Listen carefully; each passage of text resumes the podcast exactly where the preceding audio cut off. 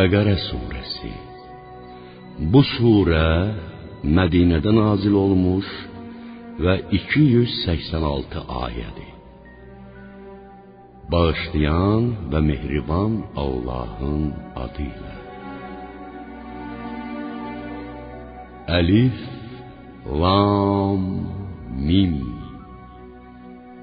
Bu hərflər Allahla peyğəmbəri arasında olan bir sirdir. Bu kitabın haqq olduğunda heç bir şək şübhə yoxdur. Təqvalara doğru yol göstərən və onları hidayət edən kitabdır. Təqvalılar o kəslərdir ki, qeybə inanır, namaz qılır və onlara verdiyimiz ruzilərdən başqalarına da sərf edirlər. Təqvalılar həm də o kəslərdir ki, sənə və səndən qabaqki peyğəmbərlərə nazil olunan müqəddəs kitablara iman gətirir, axirətə də şəksiz inanırlar. Onlar Rəbbiləri tərəfindən hidayət olunmuşlardılar. Saadətə çatanlar da onlardır. Ey Rəsulum, həqiqətən kafirləri əzabla qorxutsan da, qorxutmasan da, onlar üçün fərq etməz. Onlar qəlblərindəki bütləri atıb vahid olan Allaha iman gətirməzlər. Allah onların günahlarının nəticəsində ürəklərinə və qulaqlarına möhür vurmuşdur. Gözlərində isə qəflət pərdəsi vardır. Onları qiyamət günü böyük bir əzab gözləyir.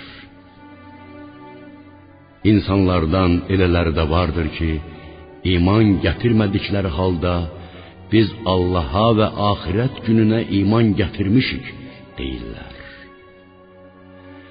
Onlar belə güman edirlər ki, Allahı və möminləri aldadırlar. Əslində isə onlar özlərini aldadırlar. Bunu isə başa düşmürlər. Onların ürəklərində mənəvi bir xəstəlik var. Allah onların xəstəliklərini daha da artırar. Yalan söylədiklərinə görə də onlar üçün ağırlı əzab var. Onlara yer üzündə fəsad törətməyin deyiləndə bizim işimiz yalnız yaxşılıq etməkdir deyirlər. Bilin və agah olun ki, fəsad törədənlər onların özləridirlər. Lakin bunu anlamırlar. Onlara digər insanların iman gətirdikləri kimi siz də iman gətirin deyildiyi zaman biz də səfehlərin iman gətirdikləri kimi iman gətirməliyik deyirlər. Bilin ki, səfeh onların özləridir. Lakin bunu bilmirlər. Və iman gətirənlərlə üz-üzə gələndə biz iman gətirmişik deyirlər. Amma öz şeytanları ilə tək qaldıqda biz sizinləyik, möminləri ancaq ələ salmışıq deyirlər.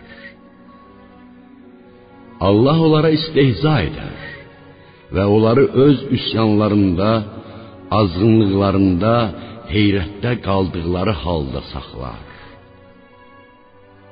Onlar hidayəti verib zəlaləti alan şəxslərdilər. Onların mənəvi alveri fayda vermədi və hidayət tapmadılar.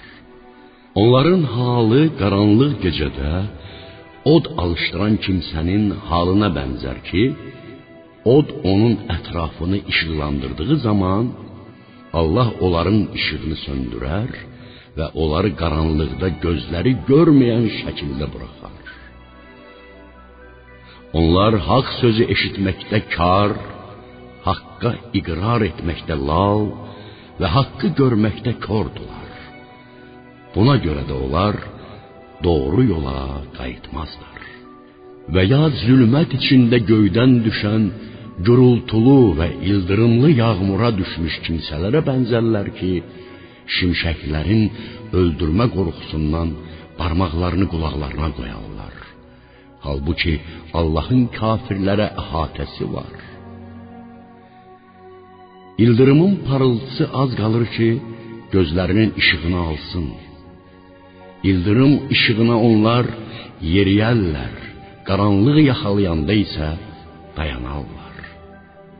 Əgər Allah istəsəydi, onların qulaqlarını və gözlərini əllərindən alardı. Həqiqətən Allah hər şeyə qadirdir. Ey insanlar, sizi və sizdən əvvəlkiləri yaradan Rəbbinizə ibadət edin ki, bəlkə təqvalı olasınız. O Allah ki, sizin üçün yer üzünü döşədi, göyü isə tavan yaratdı.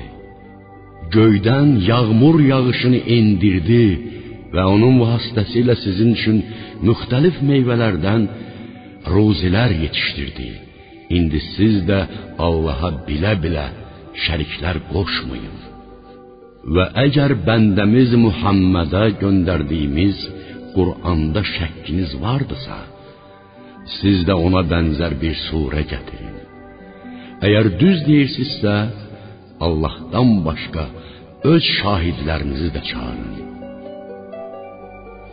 Madam ki, belə bir işi bacarmırsınız, bacara da bilməzsiniz. Kafirlər üçün hazırlanmış, yanacağı insanlar və büt etdiyiniz daşlar olan oddan qorxun. İman gətirən və salih əməllər edən kimsələrə müjdə ver ki, onlar üçün ağacların altından arxlar axan bağlar vardır. O bağların məhsullarından ruzi verildiyi zaman bu daha bundan əvvəl bizə verilmiş ruzilərdəndir deyəcəklər. Həm də onlara bir-birinə bənzəyən nemətlər gətirilir. Orada onlar üçün hər cəhətdən pak pakizə olan zövcələr də vardır. Onlar orada əbədi olaraq qalacaqlar. Əlbəttə Allah ağca qanadı və ya ondan daha kiçiyini ya böyüyünü məsəl çəkməkdən çəkinməz. İman gətirənlər onun Allah tərəfindən olduğunu bilirlər. Kafirlər isə Allah bu məsəli çəkməkdən və bununla güya çoxlarını azdırıb bir çoxlarını isə hidayət etməkdən nə məqsəd güdür deyirlər.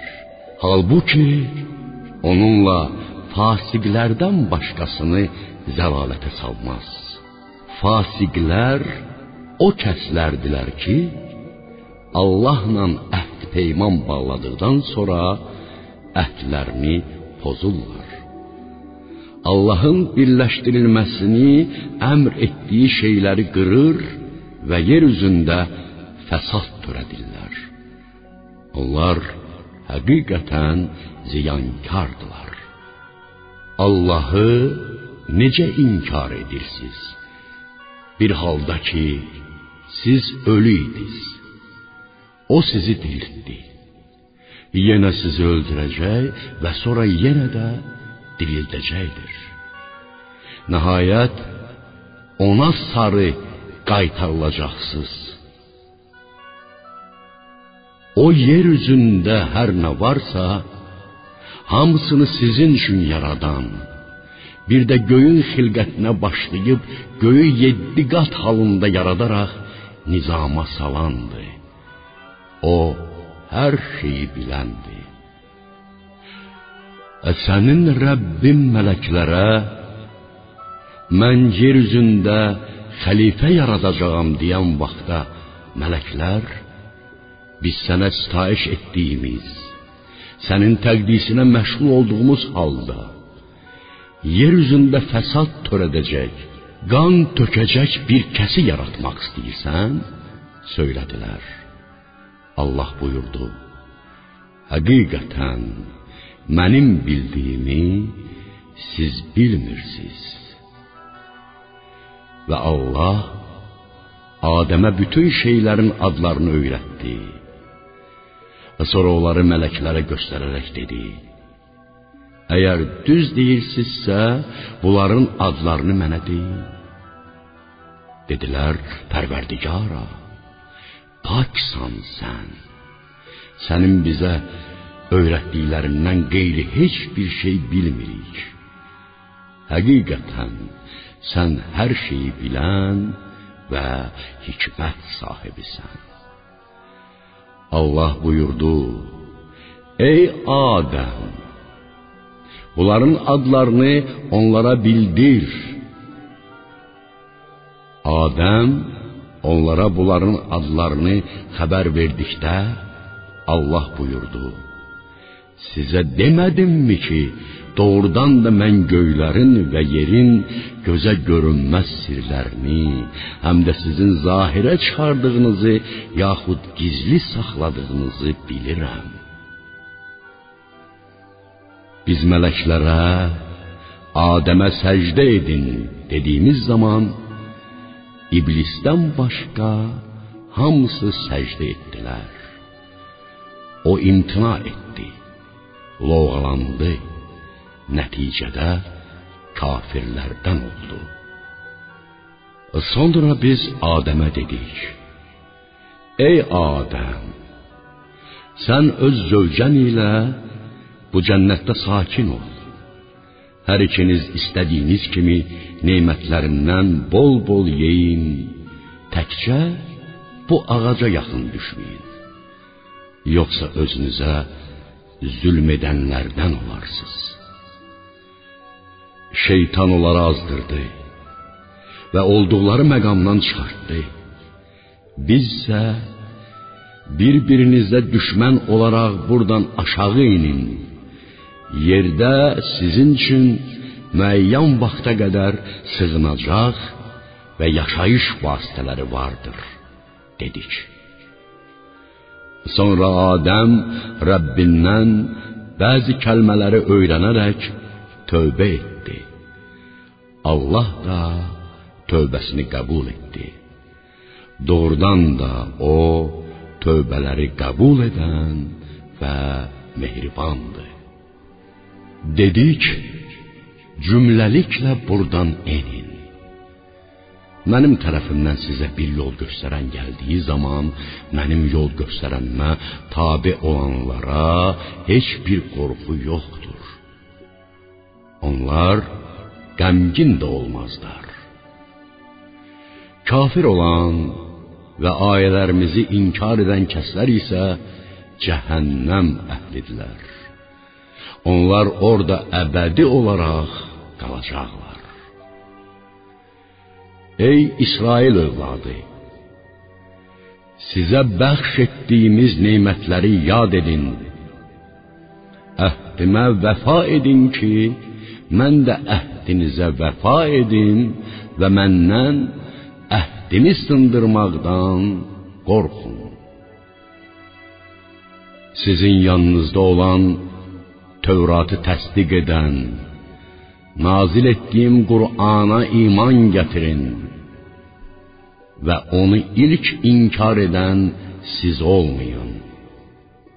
Mənim ayələrimlə azacıq şey almayın. Ayələrimi ucuz satmayın. Qorxun məndən. Haqqı batilə qatmayın. Həqiqəti bildiyiniz halda gizlətməyin. Namaz qılın. Zəkat verin və riku edənlərlə birlikdə riku edin. Müqəddəs Tövrat kitabını oxuduğunuz halda niyə cəmaatı yaxşılığa əmr edir, özünüzü isə unudursunuz? Heç düşünmürsünüzmü?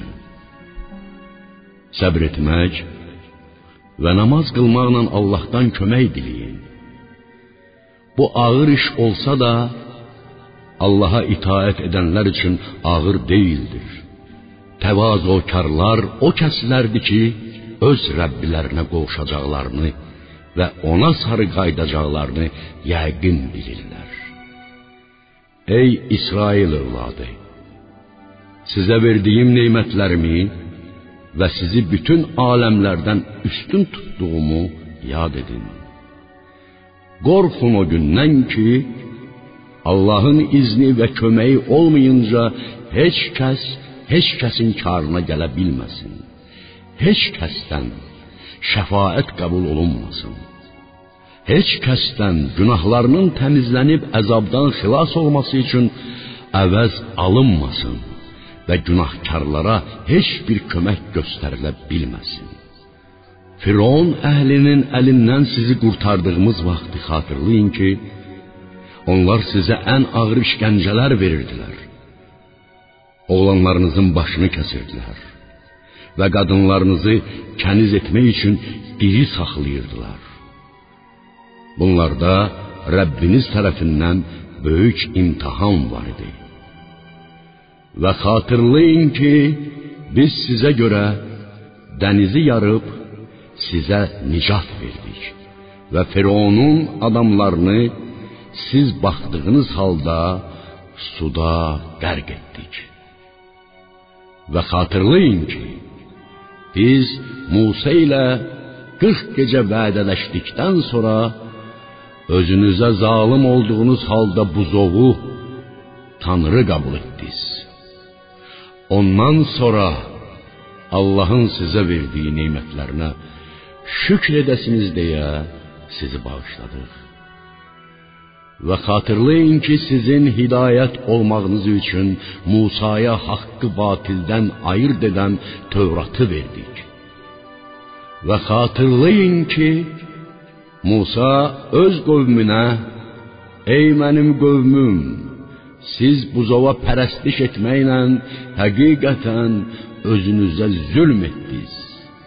İndi yaradanınızın dərgahına tövbə edin və öz aranızda Allahdan qeyrisinə sitayiş edənləri öldürün. Bu iş yaradanınızın yanında sizin üçün xeyirlidir." dedi. Belə etdikdə Allah tövbənizi qəbul etdi. Çünki o tövbələri qəbul edən və mehribandır. Və Musaya Allahı aşkarca gözümüzlə görməyincə sənə heç zaman iman gətirməyəcəyik dediniz. Xatırlayın ki, nəticədə gözünüzün önündə sizi ildırım vurdu. Bəlkə şükr edəsiniz deyə biz sizi ölümünüzdən sonra yenidən diriltdik. Yadınıza salın ki, Tih səhrasında yaşadığınız zaman günün istisindən əziyyət çəkməyiniz üçün üstünüzə buludla kölgə saldıq və sizin üçün meyvə şirəsi və bildirçin göndərib dedik: Sizə ruzi etdiyimiz pak şeylərdən yeyin. Onlar isə bu kimi nemətlərin müqabilində itaətdən boyun qaçırdıqlarına görə bizə zərər vurmadılar. Əksinə özlərinə zülm etdilər. Və ha belə xatırlayın ki, sizə dedik, bu şəhərə daxil olun və onun nemətlərindən istədiyiniz qədər bol-bol yeyin və bu qapıdan Allaha səcdə edən halda təvazökarlıqla və ilahi bizim günahlarımızı bağışla deyərək daxil olun ki, biz də günahlarınızı bağışlayaq. Biz tezliklə yaxşılıq edənlərin savabını artıracağıq. Özlərinə zülm edənlər, onlara deyilmiş sözləri dəyişdirdilər. Biz də zülm edən şəxslərə etdikləri üsyan və xətalarına görə göydən əzab endirdik. Və Musa öz qövmü üçün su istədiyi zaman biz ona dedik: Əsanı daşa vur. Musa əsanı daşa vuran kimi 12 çeşmə fışqırmağa başladı. Hər dəstə öz çeşməsini tanıdı. Sonra onlara dedik: Allahın verdiyi ruzisindən yeyin, için və yer üzündə həddi aşıb fəsad törədənlərdən olmayın. Və siz Musaya, ya Musa, biz hər gün yediyimiz eyni taama heç vaxt dözməyəcəyik.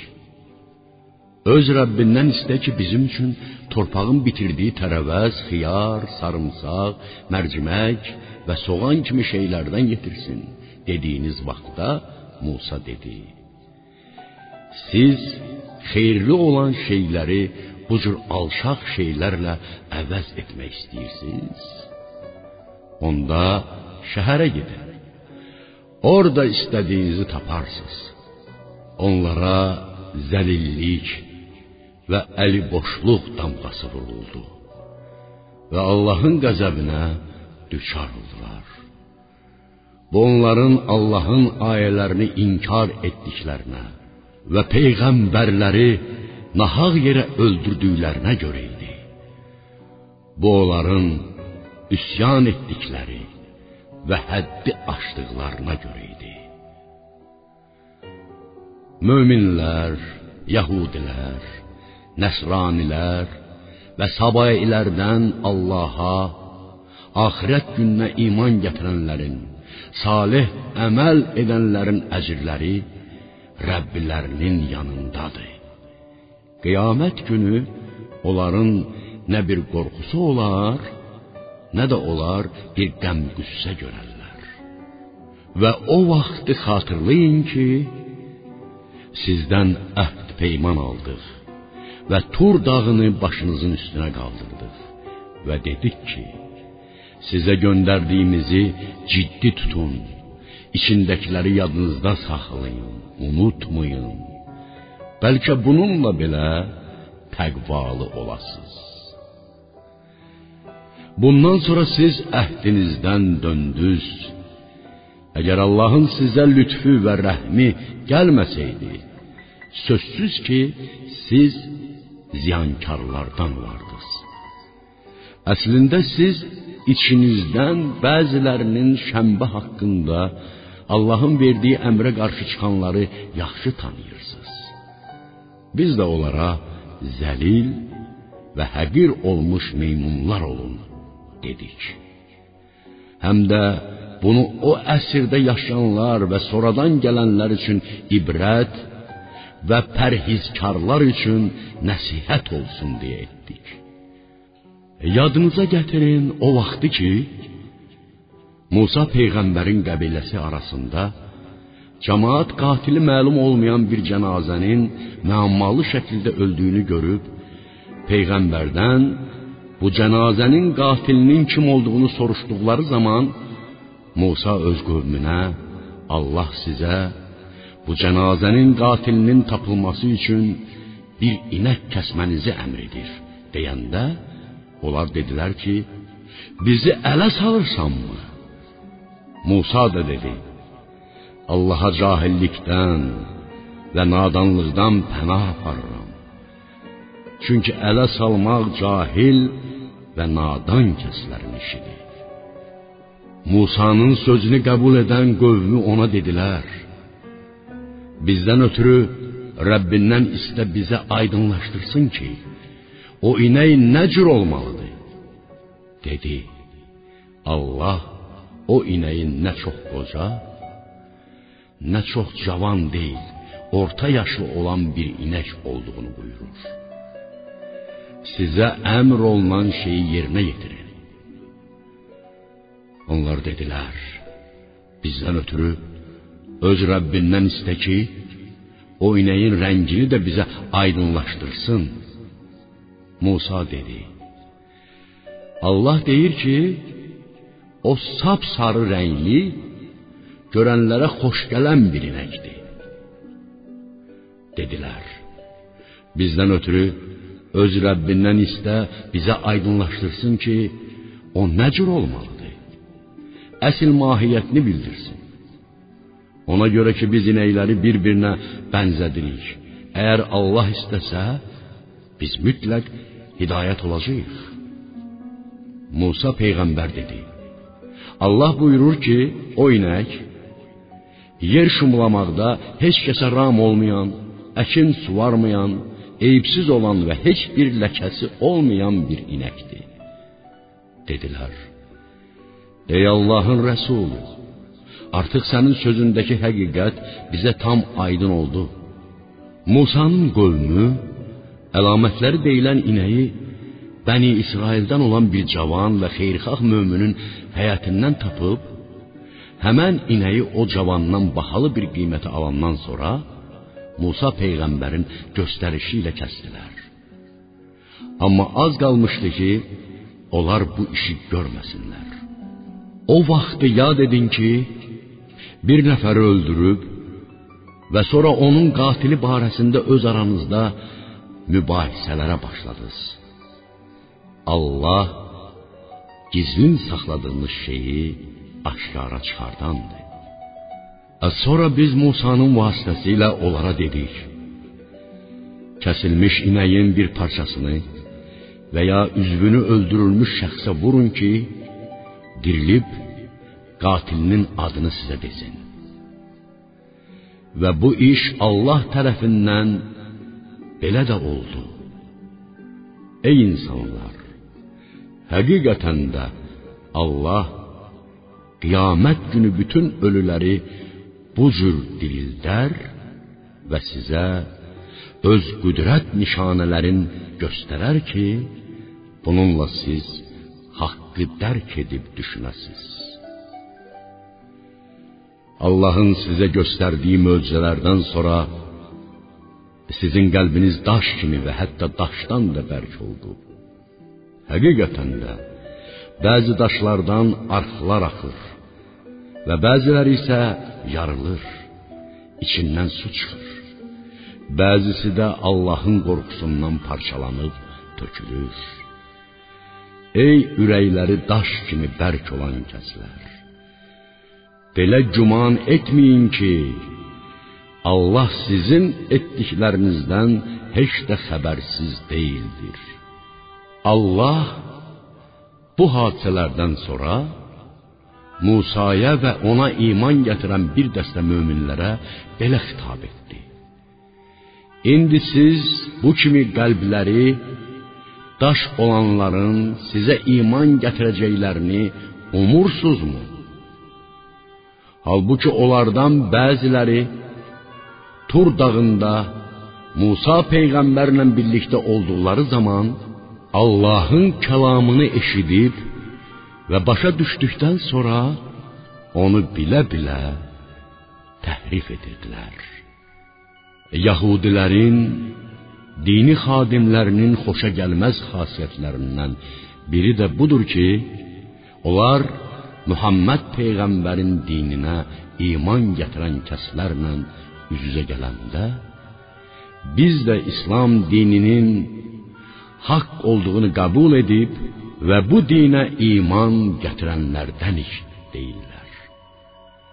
Amma həmən sözün sahibləri olan yəhudilər bir-birləri ilə xəlvətdə görüşdükləri zaman Allahın Toratda Həzrət Muhammed peyğəmbərin haqqında sizə bildirdiyi ayəni onlara söyləyirsiniz ki, qiyamət günü Rəbbiniz yanında sizin əleyhinizə onları dəlil gətirsinlər? Heç başa düşmürsünüzmü deyirlər. Məyər onlar bilmirlər ki, həqiqətən Allah onların qəlblərində gizlətdiklərindən və aşkara çıxartdıqlarından da agahdır? Onların bəziləri də avam və savadsızdılar.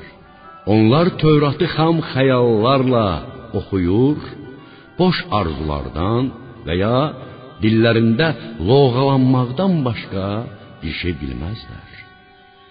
Onlar ancaq gümana düşürlər. Həzrət Musa vəfat etdikdən sonra Yahudilərin dini xadimləri öz əlləri ilə Tövratda Allahın ayələrini dəyişdirib, onu ucuz qiymətə satmaqdan ötürü insanlara dedilər: Bu Tövratda yazılan bütün ayələr Allah tərəfindəndir. Bu işi görənlərin vay halına. Öz əlləri ilə yazdıqlarına görə vay olsun onların halına. Onları qiyamət günü bu kimi yolla kəsb etdiklərinin əvəzində ağır əzablar gözləyir. Yahudilərdən bəziləri Allah ayələrini bilə-bilə dəyişdirdiklərinə görə cəhənnəm əzabına giriftar olacaqlarını eşidərkən öz qəbilələrinə dedilər: Cəhənnəm odu bir neçə gündən artıq bizə toxunmayacaq. Ey Muhammed, onlara de: Siz Allahdan bir əhd peyman almısınızmı ki, Allah heç vaxt öz əhdindən dönməz deyə xatircəm olasınız? Yoxsa bilmədiyiniz şeyi Allaha isnad edirsiniz? Bilin və agah olun ki, günah edən və günahları ilə əhatə olunan kəslər cəhənnəm əhlidirlər. Və onlar orada əbədi olaraq qalacaqlar. İman gətirənlər, salih əməllər edənlər isə cənnət əhlidirlər. Və onlar da orada əbədi olaraq qalacaqlar. Və İsrail övladından Allahdan qeyrisinə ibadət etməyin. Ata-analarınıza, yaxın qohumlarınıza, yetimlər və yoxsullara ehsan edin. İnsanlarla xoş danışın, namaz qılın və zəkat verin deyə əhd peyman aldıq.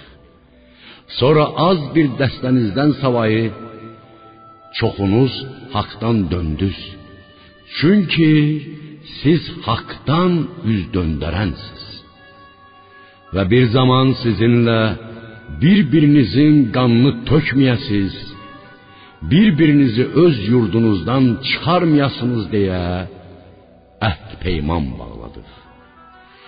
Sonra siz də buna iqrar edib qol çəkdiniz və şahid oldunuz. Siz isə elə adamlarsınız ki, yenə də bir-birinizi öldürür və özünüzdən olan bir dəstəni öz yurdlarından çıxarırsınız. Onların əleyhinə bu cür günah və düşmənçiliklə köməkləşirsiniz. Onlar əsir olub yanınıza gələn zaman fidyə verib onları azad edirsiniz. Halbuki onları çıxarmaq sizə haram edilmişdir. Siz kitabın bir hissəsinə iman gətirib, digər hissəsini inkar edirsinizmi? Sizlərdən bu cür işi görənin cəzası dünya həyatında rüsvay olmaz, qiyamət günündə isə ən ağır əzaba düçar olmaqdır.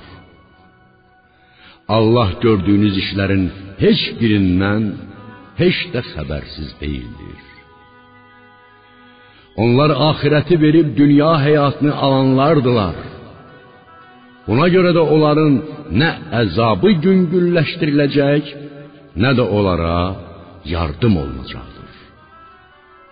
Ey İsrail övladı, biz Musaya Tövratı verdik. Ondan sonra da bir-birinin ardınca peyğəmbərlər göndərdik. Məryəm oğlu İsa'ya açıq-aydın dəlillər və möcüzələr bəxş etdik və onu müqəddəs ruhla qüvvətləndirdik. Məgər elə deyildir ki, həmişə sizin xoşunuza gəlməyən bir əmri gətirən peyğəmbərə təkəbbürlük göstərdiniz? Məhz buna görə də siz o peyğəmbərlərin bir qismini təksib etdiniz, bir qismini isə öldürdünüz. Yahudilər İslam peyğəmbərinə dedilər: Bizim ürəklərimiz bağlıdır. Sənin sözünü başa düşmürük. Əksinə Allah onlara küfürlərinə görə lənət eləmişdir. Buna görə də onların ancaq az bir hissəsi iman gətirər. Onlara Allah tərəfindən əllərində olan Tövratı təsdiq edən ilahi tərəfindən nazil olmuş Qur'an və özləri əvvəldən o kitab ilə kafirlərə qələbə çalmaq arzusunda olduqları halda tanıdıqları peyğəmbərlə nazil olmuş kitab gəldiyi zaman ona kafir oldular. Demək, Allahın lənəti kafirlərədir. Onlar Allahın lütf mərhəməti ilə öz bəndələrindən istədiyinə kitab nazil etməsinə paxıllıq edərək Allahın Muhammədə nazil etdiyini inkar etməklə özlərini necə də pis bir şey müqabilində satmış oldular və beləliklə qəzəb üstündən qəzəb qazandılar. Kafirlər üçün zəlil edici əzab Və onlara Allahın nazil etdiyinə iman gətirin deyiləndə biz öz peyğəmbərimizə göndərilənə inanırıq deyirlər. Və ondan ayrısını inkar edirlər. Halbuki o Qur'an haqqdır və onların əlində olan Tövratı təsdiq edəndir. Ey peyğəmbər, onlara de: Əgər siz iman gətirən şəxslərsinizsə, bəs bundan əvvəl Allahın peyğəmbərlərini nə üçün öldürürdünüz? Musa sizə açıq-aydın dəlillər gətirmişdi. Sizsə onun Tur dağına getdiyi müddətdə buzovu özünüzə tanrı olaraq seçdiniz və zülmkarlardan oldunuz. Yadınıza salın. O vaxtı ki, sizdən əhd peyman aldıq.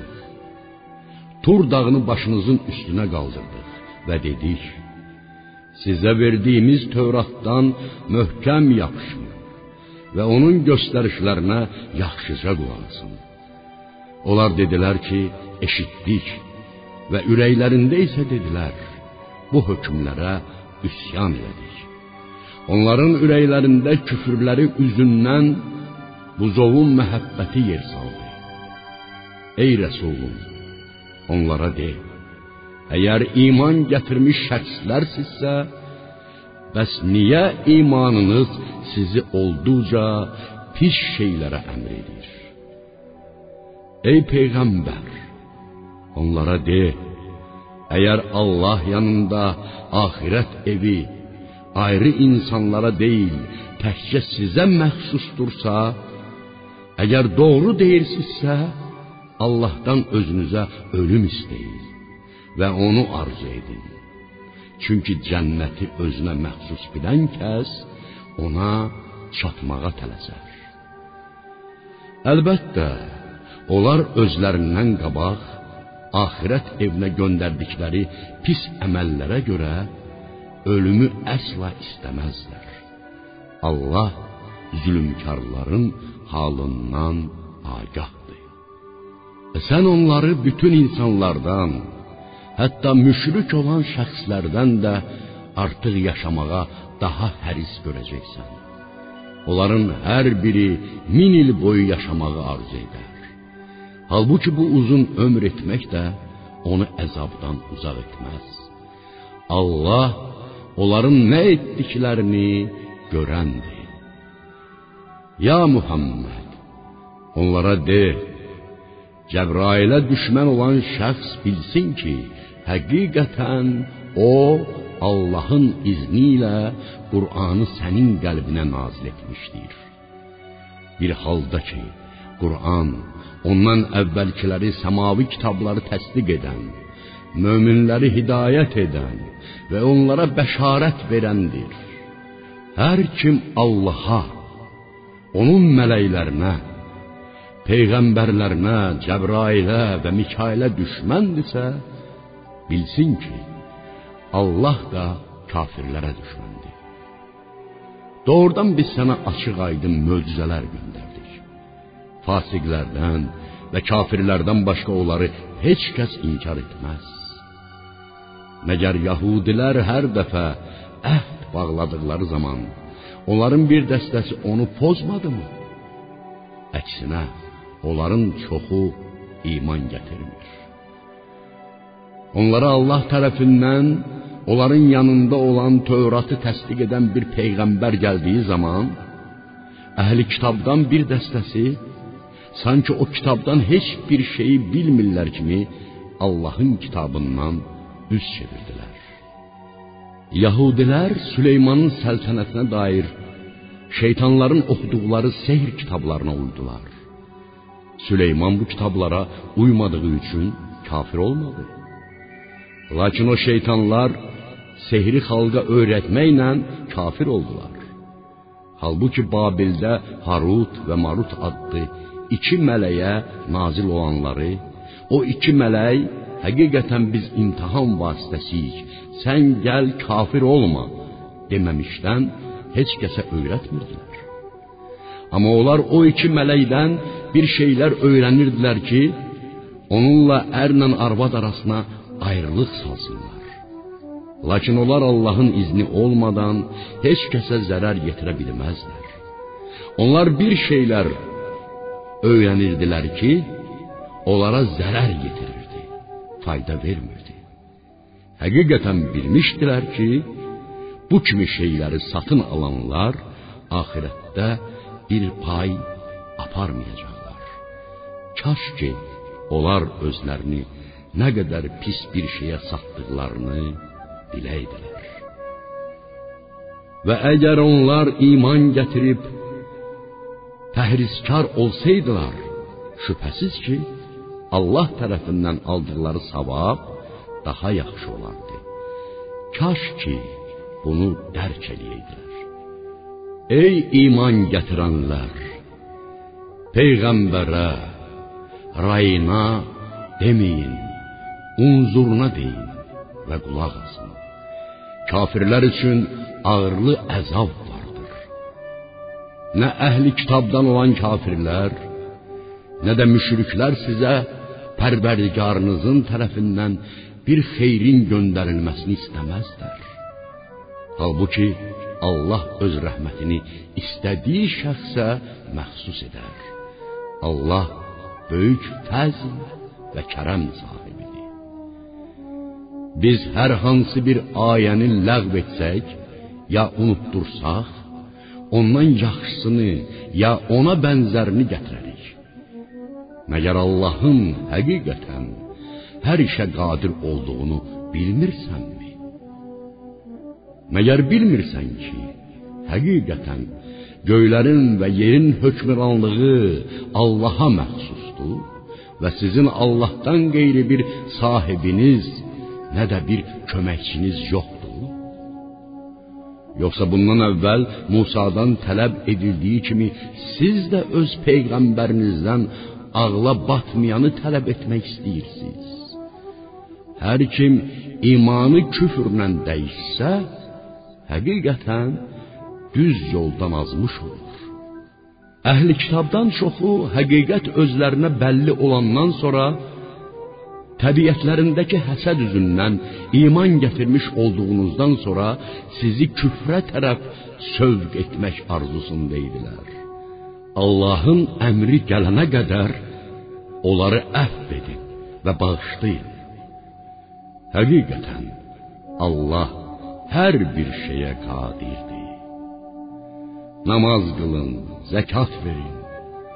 Qabaqcadan özünüz üçün göndərdiyiniz hər xeyr əməli Allah yanında tapacaqsınız. Həqiqətən Allah etdiyiniz bütün əməlləri görəndir. Yahudilər və xaçpərəstlər dedilər: Cənnətə Yahudi və xaçpərəstlərdən başqa heç kim daxil olmayacaq. Bu ancaq onların xülyalarıdır.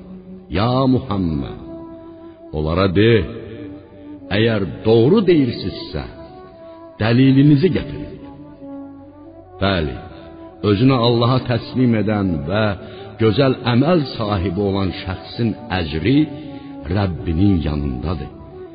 Onlara heç bir qorxu yoxdur və onlar qəmgin olmazlar. Yahudilər dedilər: Xaçpərəstlər heç bir düzgün və mötəbər şeyə istinad etmirlər. Xaçpərəstlər isə dedilər ki, Yahudilər heç bir düzgün və mötəbər şeyə istinad etmirlər. Bir halda ki, hər iki dəstə səmavi kitabı oxuyurlar. Nadanlar da onlar kimi bir söz danışdılar. Allah qiyamət günündə onların arasında olan bu ixtilaf barəsində hökm verəcəkdir. Allahın məscidlərində Allah adının orada çəkilməsinə mane olanlardan və onların xarab edilməsinə çalışanlardan daha zalım kim ola bilər? Onlar məscidlərə ancaq qorxa-qorxa girə bilərdilər. Onlar üçün bu dünyada rüsvayçılıq və axirətdə isə böyük əzab vardır. Şərq də, qərb də Allahındır. Hər hansı tərəfə üst tutsaz, əslində Allaha tərəf üst tutmuşsuz. Həqiqətən Allahın rəhməti genişdir və o hər şeyi biləndir. Xaçpərəstlər dedilər: Allah özü üçün övlad götürmüşdür. Allah bu kimi şeylərdən pak və müqəddəsdir. Göylərdə və yerdə hər nə varsa, hamısı onun mülkiyyətində və itaətindədir. Göyləri və yeri yaradan odur. Bir işi görmək istədiyi zaman ona ancaq ol deyər. O da dərhal olar. Nadanlar dedilər: Allah bizimlə danışsaydı, ya bizə bir möcüzə göndərsəydi nə olardı ki? Bunlardan qabaqçılar da onların söylədikləri kimi söyləmişdilər. Onların qəlblərindəki düşüncələri necə də bir-birinə bənzəyir. Biz yəqin əhlinə ayələrimizi aydınlaşdırmışıq. Həqiqətən biz səni haqq olaraq müjdə verən və xəbərdarlıq edən göndərdik. Sən isə cəhənnəm əhli barəsində peyğəmbərliyi onlara çatdırdıqdan sonra soruşulmayacaqsan.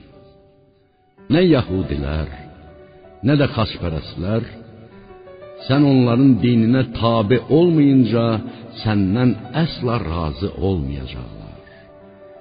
Onlara de: Təkcə Allahın hidayəti doğru yoldur. İndi isə sənə gələn bu elmdən sonra onların nəfsani istəklərinə uysan, sənin üçün Allahın müqabilində nə bir dost, nə də bir köməkçi tapılmaz. Kitab verdiyimiz kimsələr onu düzgün oxuyarlar. Ona iman gətirənlər də elə onlar olar.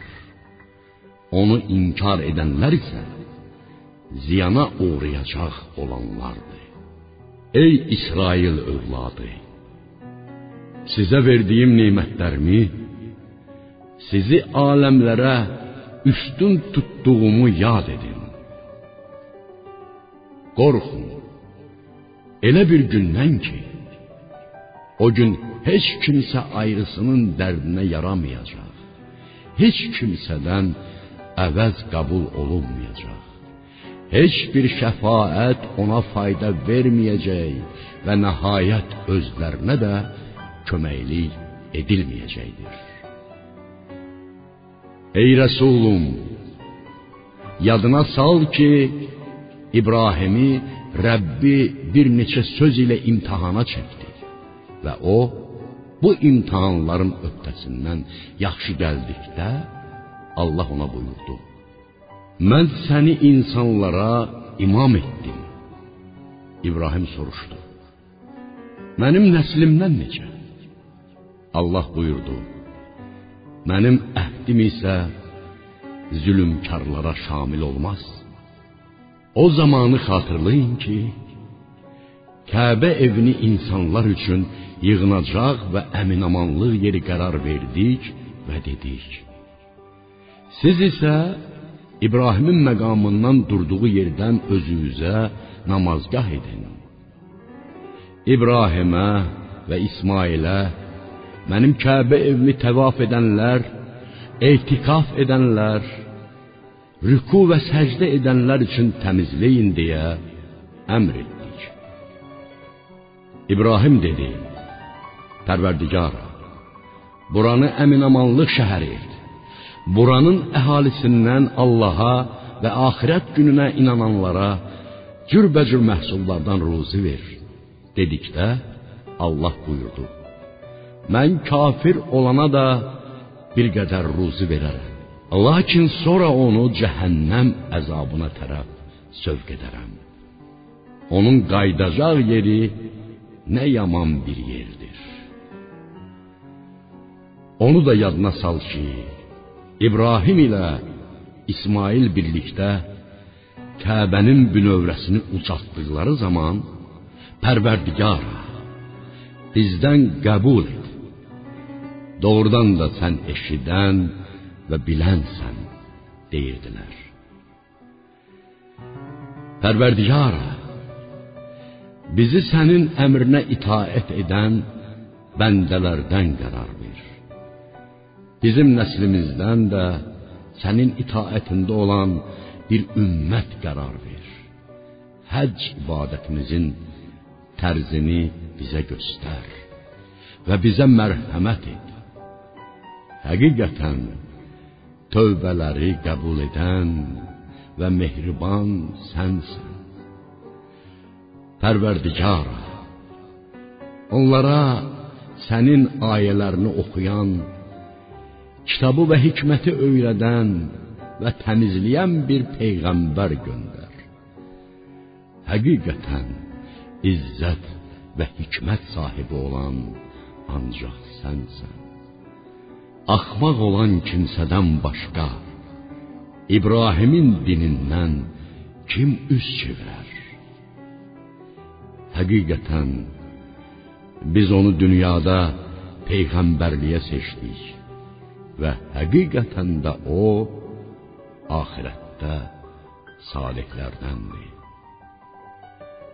Rəbbi İbrahimə təslim ol dediyi zaman İbrahim aləmlərin Rəbbinə təslim oldum dedi.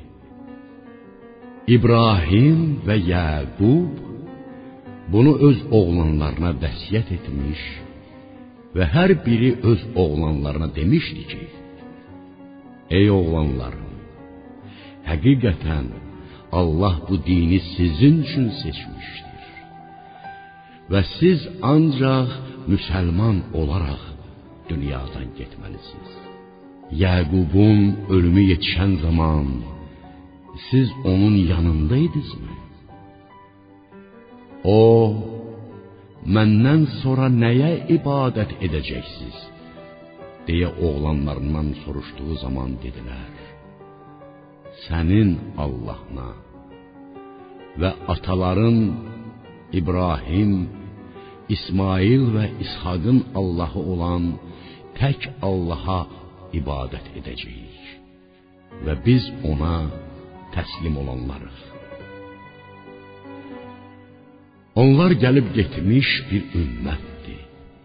Onların əldə etdikləri özlərinə, sizin də əldə etdikləriniz özünüzə aiddir. Onların etdikləri əməllər barəsində sizdən soruşulmaz.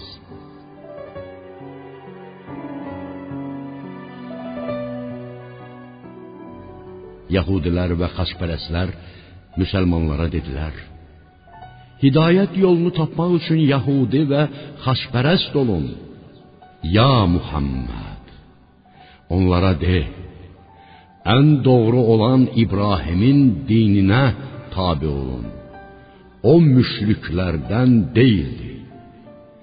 Deyin ki, biz Allaha, bizə nazil olan Qur'ana, İbrahim, İsmail, İshak, Yəqub və onun övladına nazil olunana, Musaya, İsa'ya və ayrı peyğəmbərlərə Rəbləri tərəfindən verilənlərə iman gətirmişik.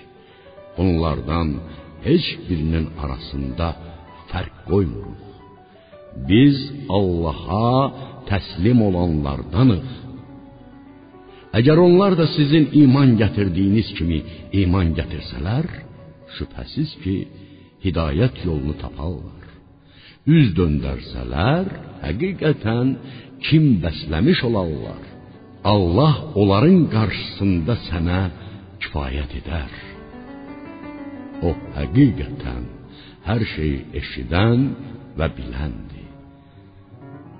Ey möminlər, deyin: Biz Allahın dinini qəbul etdik.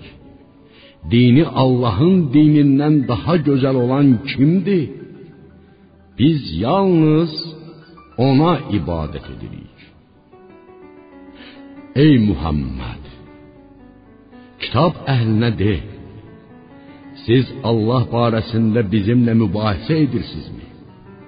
Halbuki o bizim də Rəbbimizdir. Sizin də Rəbbinizdir.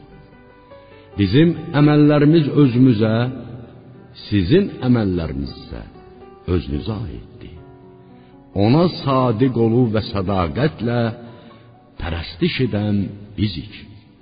Yoxsa siz İbrahim, İsmail, İshaq, Yaqub və onların övladlarının Yəhudi və ya xaçpərəst olduqlarını söyləyirsinizmi? Ey Muhammed, onlara de: Siz yaxşı bilirsiniz, yoxsa Allah yaxşı bilir? Allah tərəfindən gələn şəhadəti öz yanında gizlədən şəxsdən daha zalim kim ola bilər? Allah sizin gördüyünüz əməllərdən qafil deyildir. Onlar gəlib getmiş bir ümmətdir. Onların etdikləri əməllər özlərinə, sizin də əldə etdikləriniz özünüzə aiddir. Onların etdikləri əməllər barəsində sizdən soruşulmaz. İnsanlardan bəzi düşüncəsizlər deyəcəklər ki, müsəlmanları qabaqki qiblələrindən döndərən nədir? Ey Rəsulum, onların cavablarına de: Şərq də, qərb də Allahındır. O istədiyi şəxsi doğru yola hidayət edər. Beləliklə sizi orta bir ümmət etdik ki, insanlara şahid olasınız və peyğəmbər də sizə şahid olsun. Bundan əvvəl üz tutduğun qibləni məhz peyğəmbərə tabe olanlarla peyğəmbərdən üz çevirənləri bir-birindən ayırd etmək üçün təyin etmişdik. Bu iş isə Allahın hidayət etdiyi kimsələrdən ayrısına ağır gələcəkdir. Allah sizin imanınızı və əvvəlki qibləyə qıldığınız namazları zayi edən deyildir. O şübhəsiz ki, insanlara çox şəfqətli və mehribandır. Ey Rəsulum, biz sənin üzünün göyə tərəf çevrildiyini görürük. İndi isə səni razı olacağın bir qibləyə tərəf döndərdik. Öz üzünü Məscidül Hərama tərəf döndər. Ey müsəlmanlar, siz də harda olsanız üzünüzü oraya döndərin. Kitab verilmiş kimsələr bunun haqq olaraq öz Rəbləri tərəfindən gəlmiş olduğunu çox yaxşı bilirlər. Allah onların əməllərindən qafil deyildir. Kitab verilmişlərə hər cür möcüzə gətirsən də, üz tutduğun qibləyə tabe olmazlar. Səndəki onların qibləsinə tabe olan deyilsən. Onlar da bir-birlərinin qiblələrinə tabe olmazlar. İndi isə sənə gələn bu elmdən sonra onların nəfsani istəklərinə uysan, şübhəsiz ki, sən də zülmkarlardan olarsan. Kitab verdiyimiz kimsələr öz övladlarını tanıdıqları kimi peyğəmbəri də tanıyırlar. Onlardan bir dəstəsi də haqqı bilə-bilə gizlədirlər. Bu haqq Rəbbindəndir ki, şübhə edənlərdən olmayasın. Hər kəsin üz tutduğu bir qibləsi vardır. Yaxşı işlər görməkdə bir-birinizi qabaqlamağa tələsin. Harda olursunuzsa olun, Allah sizi bir yerə yığacaqdır. Həqiqətən Allah hər şeyə qadirdir. Ey Rəsulum, hər bir yerə gedərkən üzünü Məscidül Hərama tərəf döndər. Şübhəsiz ki, bu sənin Rəbbinin tərəfindən gələn haqqdır. Allah əməllərinizdən qafil deyildir. Ya Rəsulum, hər hansı bir yerdən səfərə çıxarkən üzünü Məscidül Hərama tərəf döndər. Siz də harda olsanız, üzünüzü ona tərəf döndərin ki, özlərinə zülm edənlərdən başqa sizin əleyhinizə bir eyib tutmasınlar. O zülmkarlardan qorxmayın. Yalnız məndən qorxun ki, mən sizə verdiyim nemətimi tamamlayım. Bəlkə də siz bununla haqq yolu tapasınız. Həmçinin öz içinizdən ayələrimizi sizə oxuyan, sizi nəfslərinizi təmizləyən, kitabı və hikməti sizə öyrədən və bilmədiyiniz şeyləri bildirən bir peyğəmbər göndərdik. Beləliklə məni yad edin ki, mən də sizi yad edim. Mənə şükür edin və küfrə düşməyin. Ey iman gətirənlər, səbr etmək və namaz qılmaqla Allahdan kömək alın. Həqiqətən Allah səbr edənlərlədir. Allah yolunda öldürülmüşlərə və şəhid olanlara ölülər deməyin. Əksinə onlar diridirlər. Lakin siz bunu dərk eləmirsiniz. Əlbəttə ki, biz sizi biraz qorxu ilə, biraz aclıqla, biraz da can itkisi, mal və məhsul qıtlığı ilə imtahan edərik. Ey Rəsulüm, bu kimi imtahanlara səbr edən bəndələrim üçün müjdə ver. Onlar o kəslərdir ki, başlarına bir müsibət gəldiyi zaman biz Allaha məxsusuq və əlbəttə ki, ona tərəf qayıdacağıq deyərlər. Rəbbiləri tərəfindən gələn məğfirət və rəhmət onlara aiddir və hidayətə çatmışlar da məhz onlardır. Həqiqətən Səfa və Mərva Allahın əlamətlərindəndir. Demək Allahın beyti olan Kəbəsində həccini və ya ümrəsini yerinə yetirmək məqsədində olan şəxs üçün hər ikisini Səfa və Mərvanı təvaf etməyində heç bir maneçilik yoxdur. Hər kim könüllü olaraq vacib əməldən əlavə bir yaxşı əməl eləsə bilsin ki, Allah həqiqətən yaxşı mükafatlandıran və biləndir. Göndərdiyimiz açıq-aydın dəlilləri və hidayət yolunu kitabda insanlara açıqladığımızdan sonra gizlədənlərə həm Allah, həm bütün lənət edə bilənlər lənət edərlər. Ancaq tövbə edənlər, özünü islah edənlər və həqiqəti açıqlayanlar ayrı onları bağışlayaram. Mən tövbələri qəbul edən və mehribanam. Allahın, mələklərin və bütün insanların lənəti kafirlərə və kafir halında ölənlərə olsun. Onlar bu lənət içində həmişəlik qalanlardır. Nə onların əzabları yüngülləşdiriləcək, nə də onlara möhlət veriləcəkdir. Sizin tanrınız vahid olan Allahdır. Ondan başqa bir tanrı yoxdur. O bağışlayan və mehribandır. Həqiqətən göylərin və yerin yaradılmasında, gecə və gündüzün bir-birini təqib etməsində, insanlara mənfəət yetirmək məqsədi ilə dənizdə üzən gəmilərdə, ölmüş yeryüzünü Allahın göydən yağış yağdırıb yenidən diriltməsində, cürbəcür heyvanları onun hər tərəfinə yaymasında, küləklərin dolandırılmasında və göylə yer arasında Allahın əmrinə tabe olan buludlarda ağıl və düşüncə sahibi olan insanlar üçün dəlillər və əlamətlər vardır. İnsanların içərisində Allaha şərik qoşanlar, şərikləri də Allahı dost tutduqları kimi dost tutanlar da vardır. Halbuki iman gətirənlərin Allaha məhəbbətləri daha dərindir.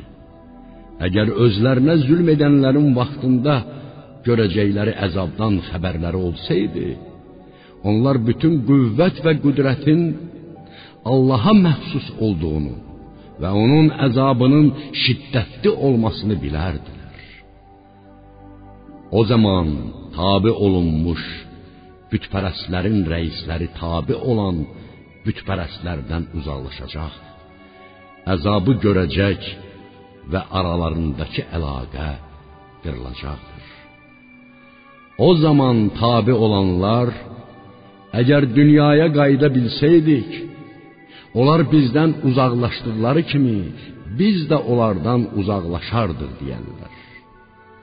Allah bu cür onlara əməllərinin həsrətdən ibarət olduğunu göstərər və onlar cəhənnəm odundan çıxan deyillər. Ey insanlar, yer üzündəki şeylərdən halal və təmiz olanlarını yeyin. Şeytanın izlərinə uymayın. Həqiqətən o sizə açıq-aşkar düşməndir. O sizə ancaq pis və xilaf işlər görməyinizi və Allaha qarşı bilmədiyiniz şeyləri söyləməyinizi əmr edər. Onlara Allahın göndərdiklərinə tabe olun deyildiyi zaman biz atalarımızın getdikləri yolu izləyəcəyik deyirlər. Bəs ataları bir şey anlamayıb doğru yolda deyildilərsə necə? Onda yenə də atalarının yolunu izləyəcəklərmi? Kafirlər səda və nidadan başqa bir şey anlamayanlara bənzərlər. Onlar kar, lal və kordular. Buna görə də dərk etməzlər. Ey iman gətirənlər! Sizə verdiyimiz ruzilərin təmizindən yeyin və əgər Allaha ibadət edirsinizsə, ona şükr edin. Allah sizə ölmüş heyvanı, qanı, donuz ətini və kəsildiyi zaman Allahdan ayrısının adı ilə kəsilənləri yeməyi haram etmişdir.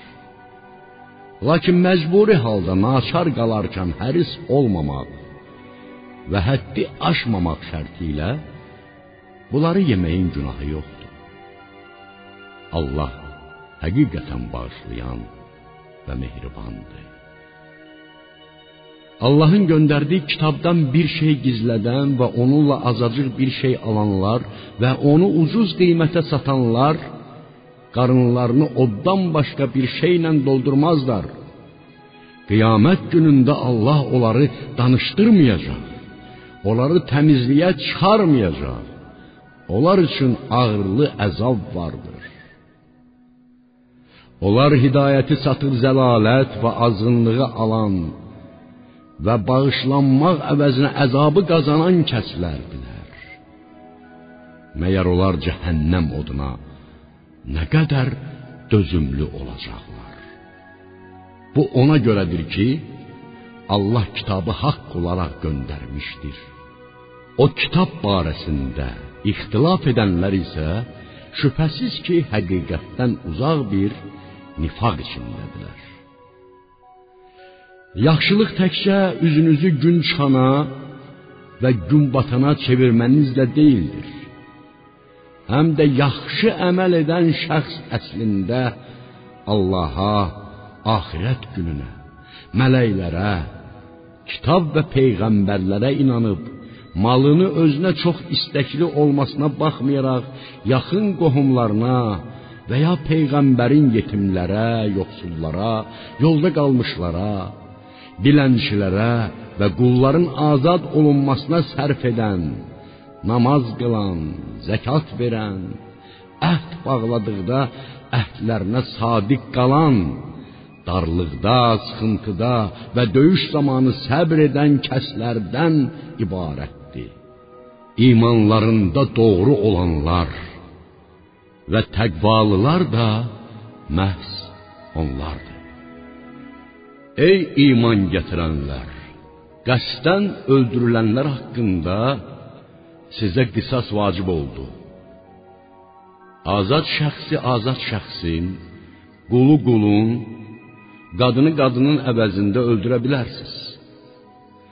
Öldürülən şəxsin din qardaşı, vərəsəsi tərəfindən qatilə müəyyən bir şey bağışlandıqda, öldürülənin vərəsəsi tərəfindən olunmuş bağışlanmanın müqabilində yaxşı rəftar etsin və ehsana riayət edərək onun qanının qiymətini ödəsin. Bu hökm Rəbbiniz tərəfindən cəzanızı yüngülləşdirmək, həm də bir rəhmətdir. Bundan sonra təcavüzkarlıq edən şəxs üçün ağırlı əzab vardır.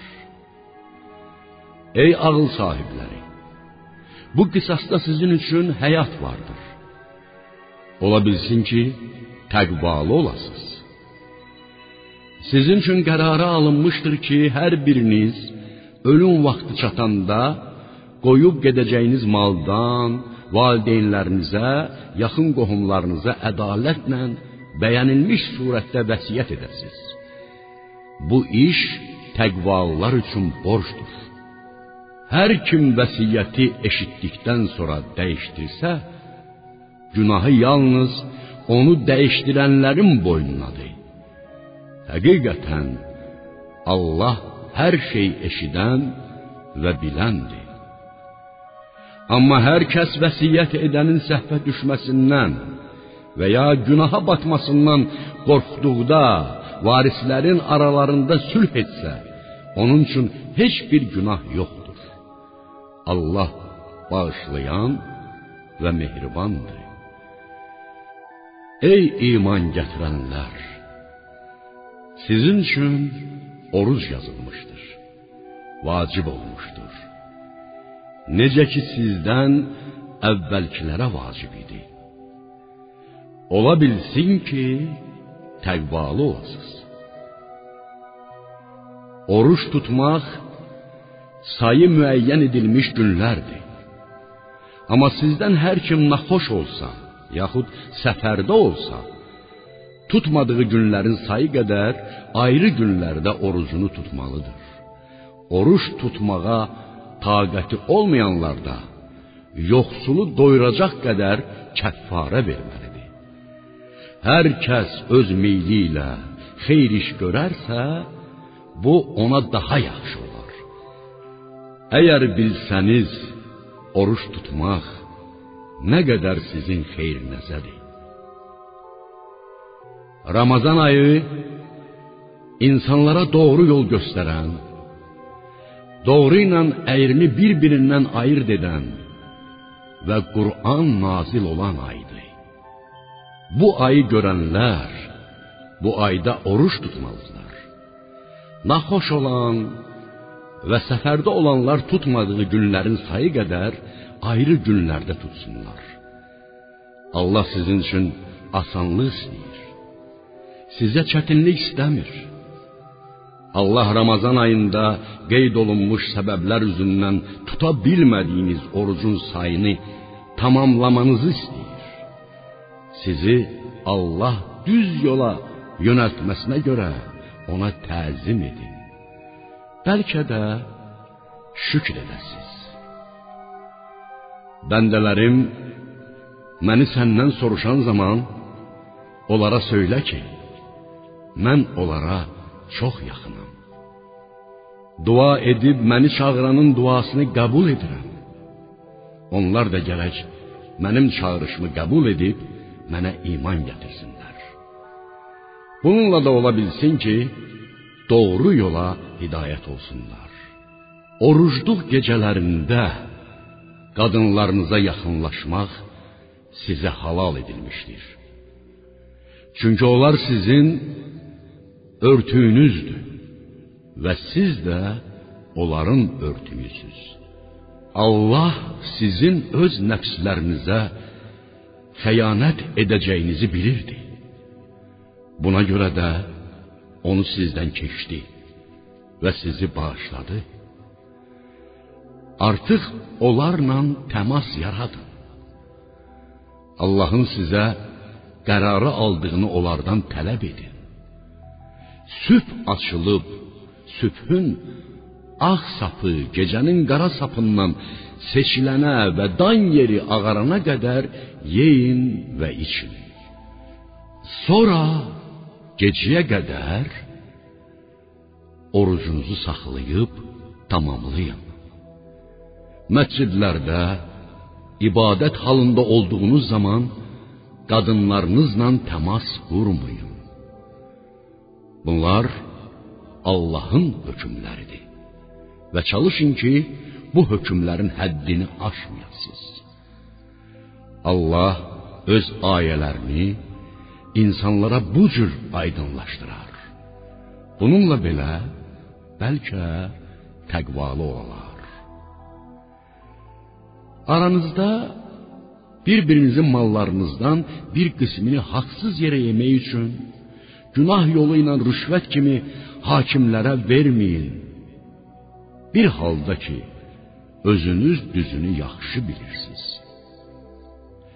Ey Muhammed, bir gecəlik ayların barəsində səndən soruşanda de. Onlar insanlara və həc əməlləri üçün vaxt ölçüləridir.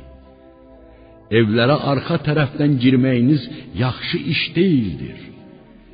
Yaxşı iş insanın təqvalı olmasıdır.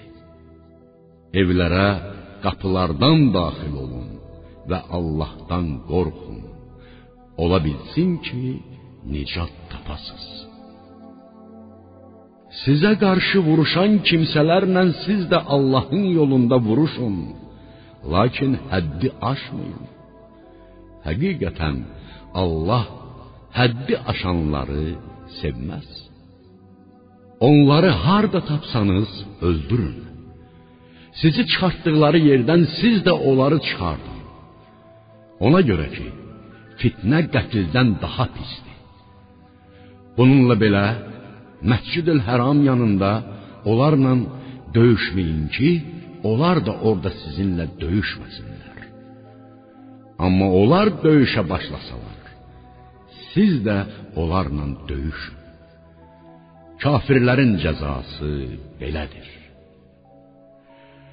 Əgər onlar vuruşdan və Allaha şərik qoşmaqdan əl çəksələr, şübhəsiz ki, Allah bağışlayan və mehribandır.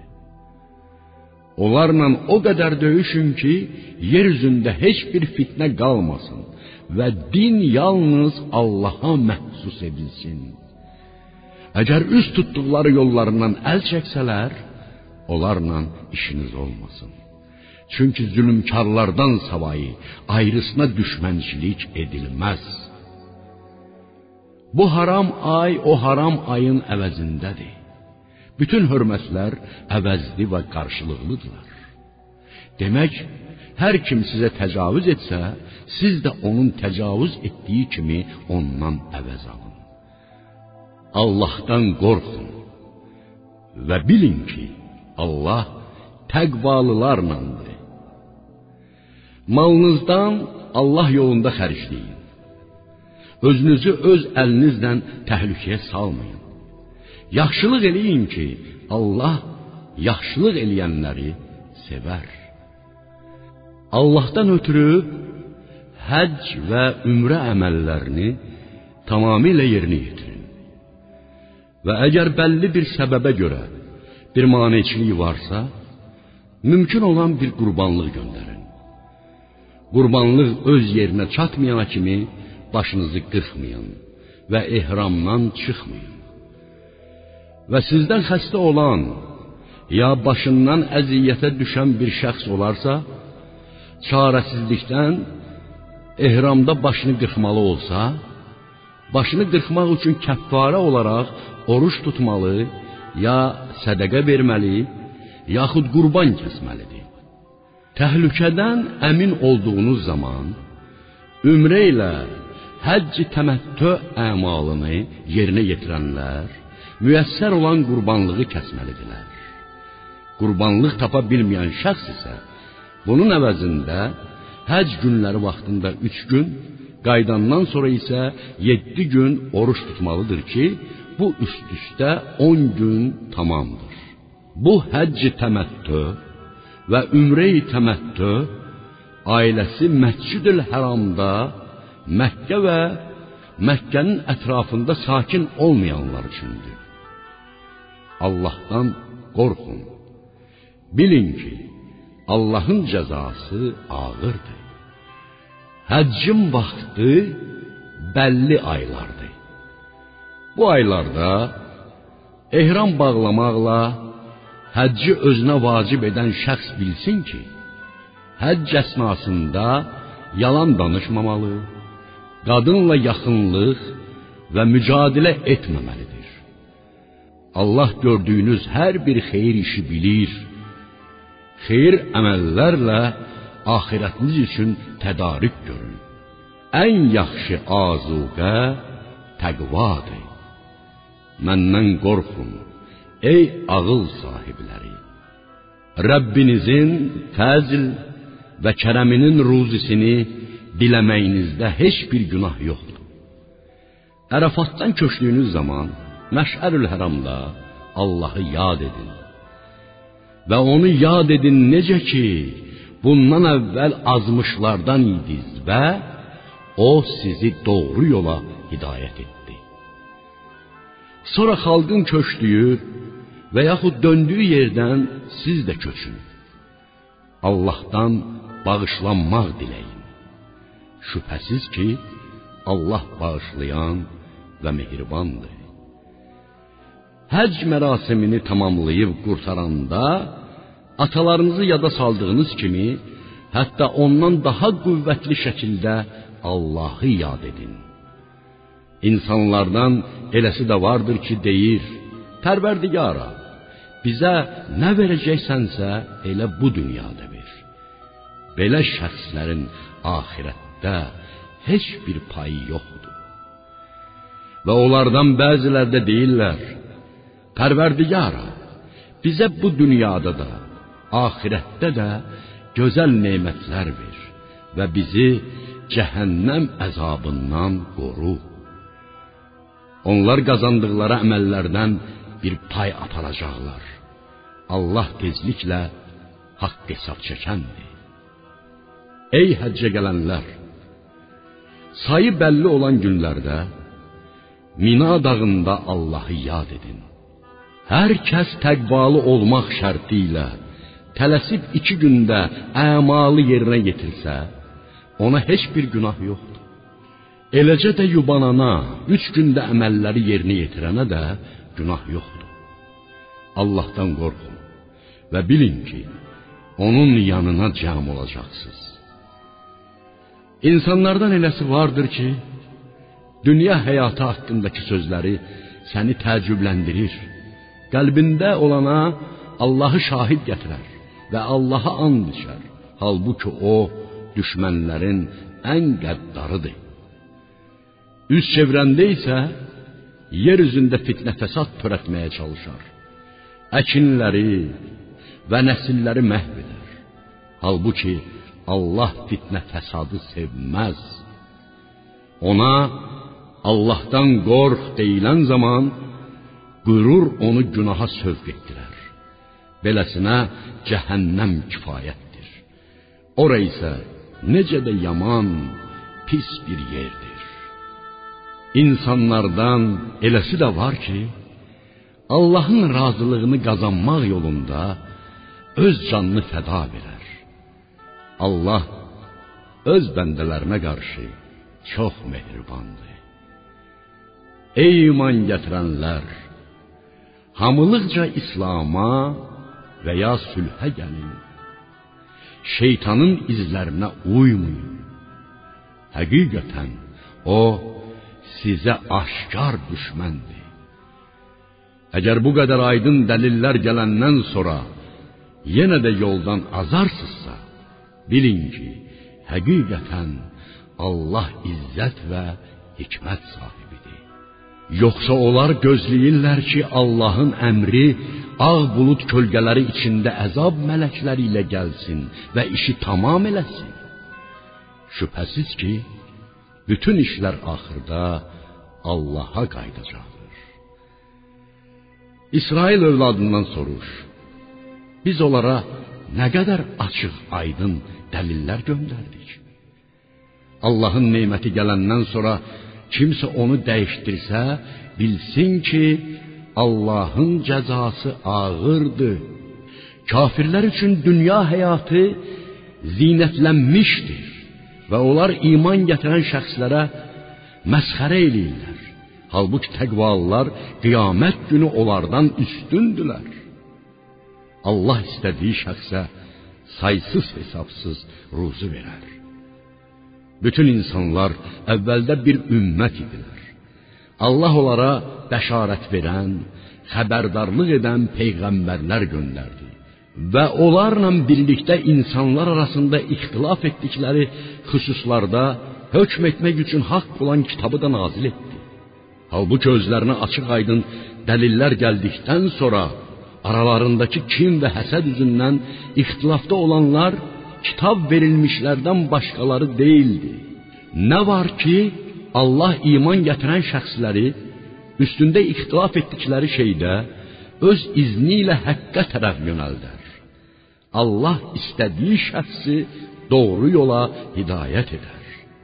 Yoxsa ey müsəlmanlar, sizdən əvvəl gəlib gedən insanların başına gələnlər sizin başınıza gəlməmiş cənnətə daxil olacağınızı güman edirsiniz. Ruzi darlığı və sıxıntı onları bürümüşdü. Elə sarsılmışdılar ki, hətta peyğəmbər və onunla olan möminlər Allahın köməyi nə zaman gələcəkdir deyirdilər. Agah olun, həqiqətən Allahın köməkliyi yaxındır. Ey peyğəmbər, səndən nə infaq edəcəkləri barədə soruşanlara de. Malınızdan infaq edəcəyiniz hər bir xeyrat ata-anıya, yoxsul qohumlara, yetimlərə, yoxsullara və yolda qalmışlara məxsusdur. Gördüyünüz hər xeyir işi şübhəsiz ki, Allah biləndir. Sizin xoşunuza gəlmədiyi halda sizə cihad vacib olmuşdur. Xoşlamadığınız bir çox şeylər var ki, sizə xeyirlidir. Eləcə də xoşladığınız bir çox şeylər var ki, sizin zərərinizədir. Allahın bildiyini siz isə bilmirsiniz. Haram ayda döyüşmək haqqında səndən soruşanlara de: O ayda döyüşmək böyük günahdır. Lakin Allah yolunu bağlamaq, ona kafir olmaq, Məscid-ül Hərama daxil olmağa mane olmaq və ordakiləri oradan çıxarmaq Allah yanında daha böyük günahdır. Fitnə döyüşdən daha betərdir. Onların gücləri çatsa sizi dinlərinizdən döndərənə kimi sizinlə döyüşdə olarlar. Sizdən hər kim dinindən dönsə və kafir olaraq ölsə, dünya və axirət əməlləri boşa çıxar. Onlar cəhənnəm əhlidirlər və orada həmişəlik qalacaqlar. İman gətirənlər və hicrət edib Allah yolunda cihad edənlər onlar Allahın rəhmətinə bel bağlayanlardır. Allah bağışlayan və mehribandır. Səndən şərab və qumar barəsində sual edərkən onlara de: Onlarda həm böyük günah, həm də biraz maddi mənfəətlər vardır. Lakin günahı faydalarından çoxdur. Həm də səndən xəbər alırlar ki, nəyi infaq etsinlər? De, öz ehtiyacınızdan artığını Allah öz ayələrini sizə bu cür açıqlayır. Ola bilsin ki, fikirlərinizi işlədəsiz. Dünya və axirət işlərində düşünmək üzündən səndən yetimlərin haqqında sual edirlər. Onlara de, onların işlərini sahmana salmaq xeyirlidir. Əgər onlarla bir yaşayırsınızsa, onlar da sizin qardaşlarınızdır. Allah fasiqi də, salihi də tanıyır. Əgər Allah istəsəydi, sizi məşəqqətə salardı. Həqiqətən Allah izzət və hikmət sahibidir. Allaha şərik qoşan qadınlar iman gətirməyincə onlarla evlənməyin. Əlbəttə, Allaha iman gətirmiş bir kəniz gözəlliyinə heyran qaldığınız müşrik bir qadından daha yaxşıdır. Ha belə müşrik kişilər Allaha iman gətirməyincə möminə qadınları onlara verməyin. Əlbəttə, Allaha iman gətirən bir qul camalına heyran qaldığınız müşrik bir kişidən daha yaxşıdır. O müşriklər sizi cəhənnəmə tərəf çağırırlar. Allah isə sizi öz izni ilə cənnətə və bağışlanmağa tərəf çağırır.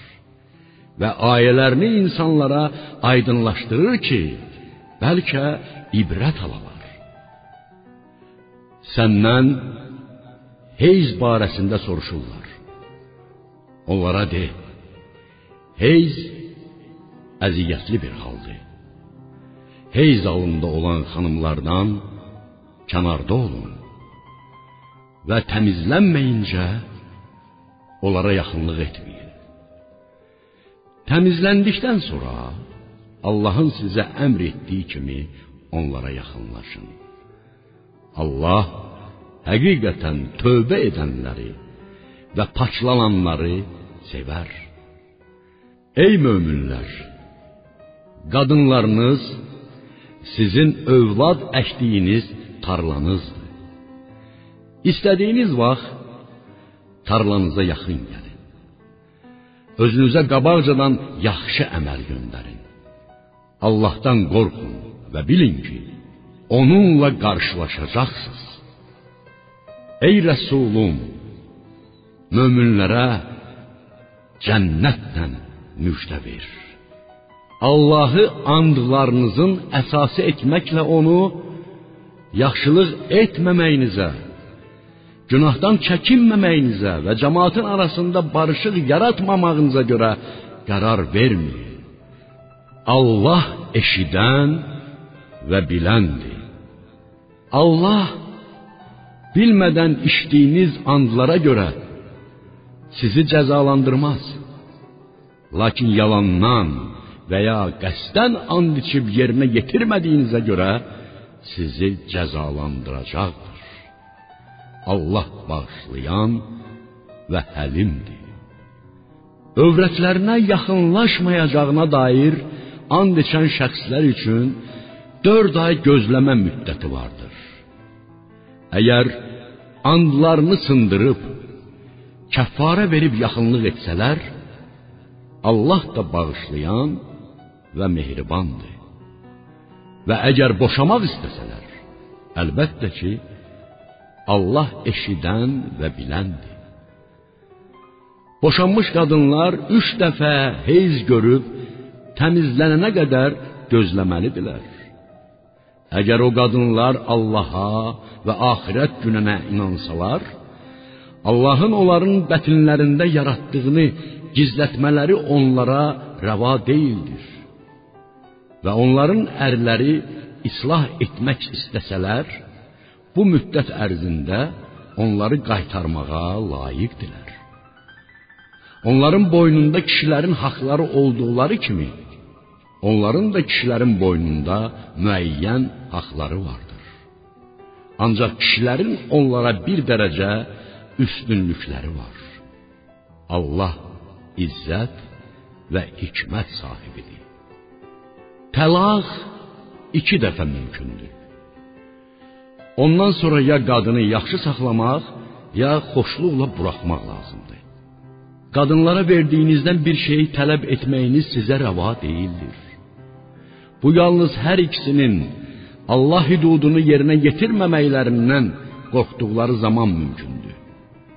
Demək, əgər onların, hər arvadın Allahın hüdudunu yerinə yetirməyəcəyindən qorxarsınızsa, arvadın ərinə bir şey verməsində heç biri üçün günah yoxdur. Budur Allahın hökmləri. Ondan çıxmayın. Allahın hökmündən çıxanlar zülmkarlardılar. Əgər onu üçüncü dəfə boşasa, ondan sonra o qadın ayrı bir kişi ilə evlənməyincə ona halal olmaz.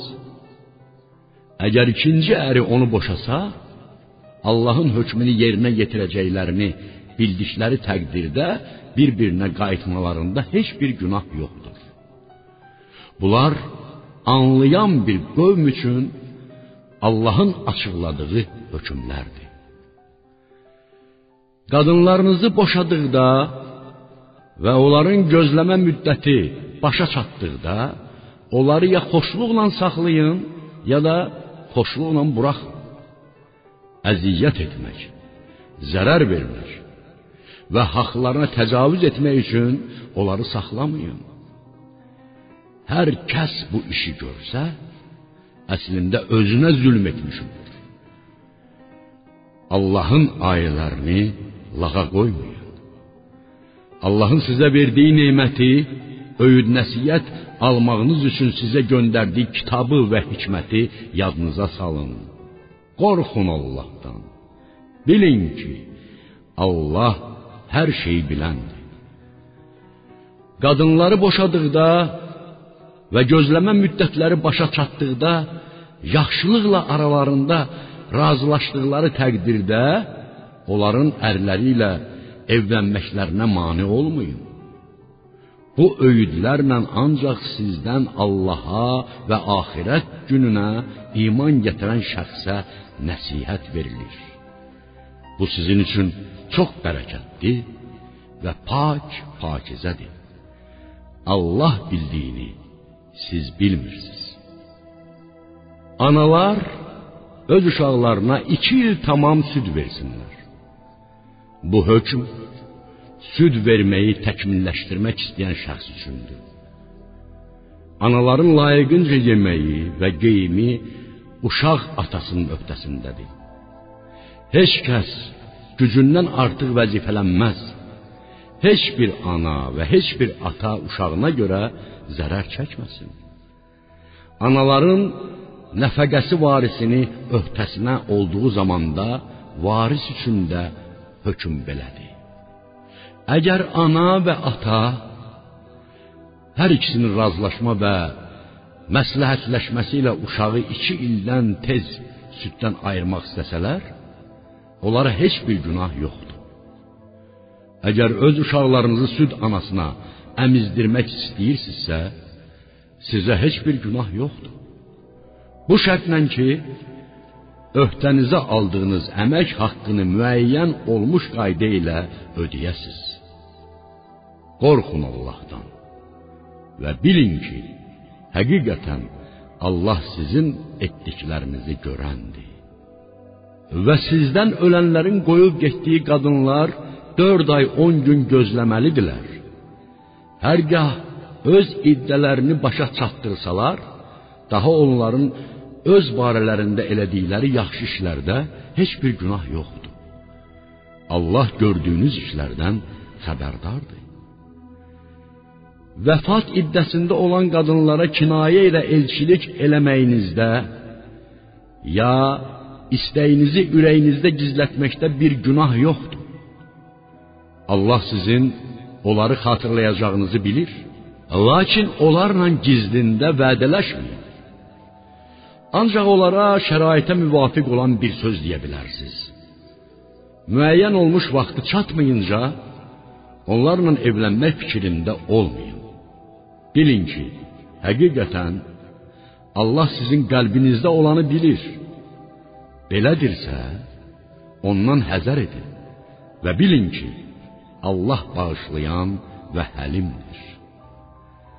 Yaxınlıq etməyib, kəbin haqqını müəyyən etmədiyiniz qadınlarınızı boşamağınızın günahı yoxdur. Onları layiqincə varlılar varları qədər, yoxsullar isə gücləri çatdığı qədər faydalandırın. Bu iş yaxşılıq edənlərə bir borcdur.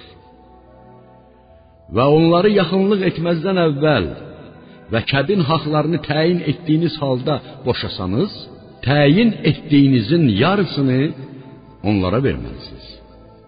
Ancaq onlar özləri yaxud nigah müqaviləsi əlində olan səlahiyyətli şəxs nigah haqqını bağışlaya bilərlər. Ey kişilər, sizin bağışlamağınız təqvaya daha yaxındır. Bir-birinizə yaxşılıq etməyi unutmayın. Şübhəsiz ki, Allah sizin elədiklərinizi görəndir. Namazları, xüsusilə orta namazı gözləyin. Və dua edərkən Allah üçün ayağa qalxın. Əgər qorxsanız, piyada və ya minik üstə namaz qılın. Arxayın olduqda isə qabaqcalar bilmədiyinizi öyrətdiyi kimi Allaha zikr edin. Namaz qılın. Sizdən ölüb arvadlarını qoyub gedən şəxslər öz qadınları üçün vəsiyyət etsinlər ki, vərəsələr onlara bir il müddətində baxsınlar və onları ərləri evindən çıxarmasınlar. Özləri çıxıb getdikləri təqdirdə öz barələrində şəriətə muvafiq şəkildə gördükləri işlər üzündən siz günahkar deyilsiniz. Allah izzət və hikmət sahibidir. Boşanmış qadınları xoş görülən bir şəkildə faydalandırmaq təqvalılar üçün bir vəzifədir. Allah sizə öz ayələrini bu cür aydınlaşdırar ki, bəlkə anlayasınız. Minlərcə adamın ölüm qorxusundan öz yurdlarından çıxıb getdiklərini görmədimmi? Allah onlara ölün dedi və sonra onları diriltdi. Həqiqətən Allah insanlar üçün mərhəmət sahibidir. Və lakin insanların çoxu şükr etməzlər. Allah yolunda döyüşün və bilin ki, Allah eşidən və görəndir. Allah yolunda könül xoşluğu ilə halal mallarından verən kimdir ki, Allah da onun əvəzini qat-qat artıq versin. Allah sıxıntıya salar və sıxıntını açar. Siz onun yanına qaytarılacaqsınız. Musadan sonra Bəni İsraildən bir dəstə əyan əşrəfin başına gələnləri görmədinmi? O zaman ki, onlar öz peyğəmbərlərindən birinə dedilər: Bizə bir hökmdar göndər ki, Allah yolunda döyüşək. O da onlara dedi: Sizə döyüş əmri gələndə döyüşməsəz necə? Onlar dedilər: Niyə gərək Allah yolunda döyüşməyək? Bir halda ki, yurdumuzdan və övladlarımızın yanından çıxarılmışıq. Sonra isə onlara döyüşmək əmri gəldikdə az bir qismindən başqa hamısı üz çevirdilər. Allah zülmkarların halından agahdır. Peyğəmbərləri onlara dedi: Həqiqətən Allah siz üçün Talutu padşah göndərdi. Dedilər: Bizə necə padşah ola bilər bir halda ki, biz şahlığa ondan daha haqlıyıq. Həm də heç ona bol mal dövlət verilməmişdir. peyğəmbərləri dedi: Həqiqətən Allah onu sizdən üstün seçib.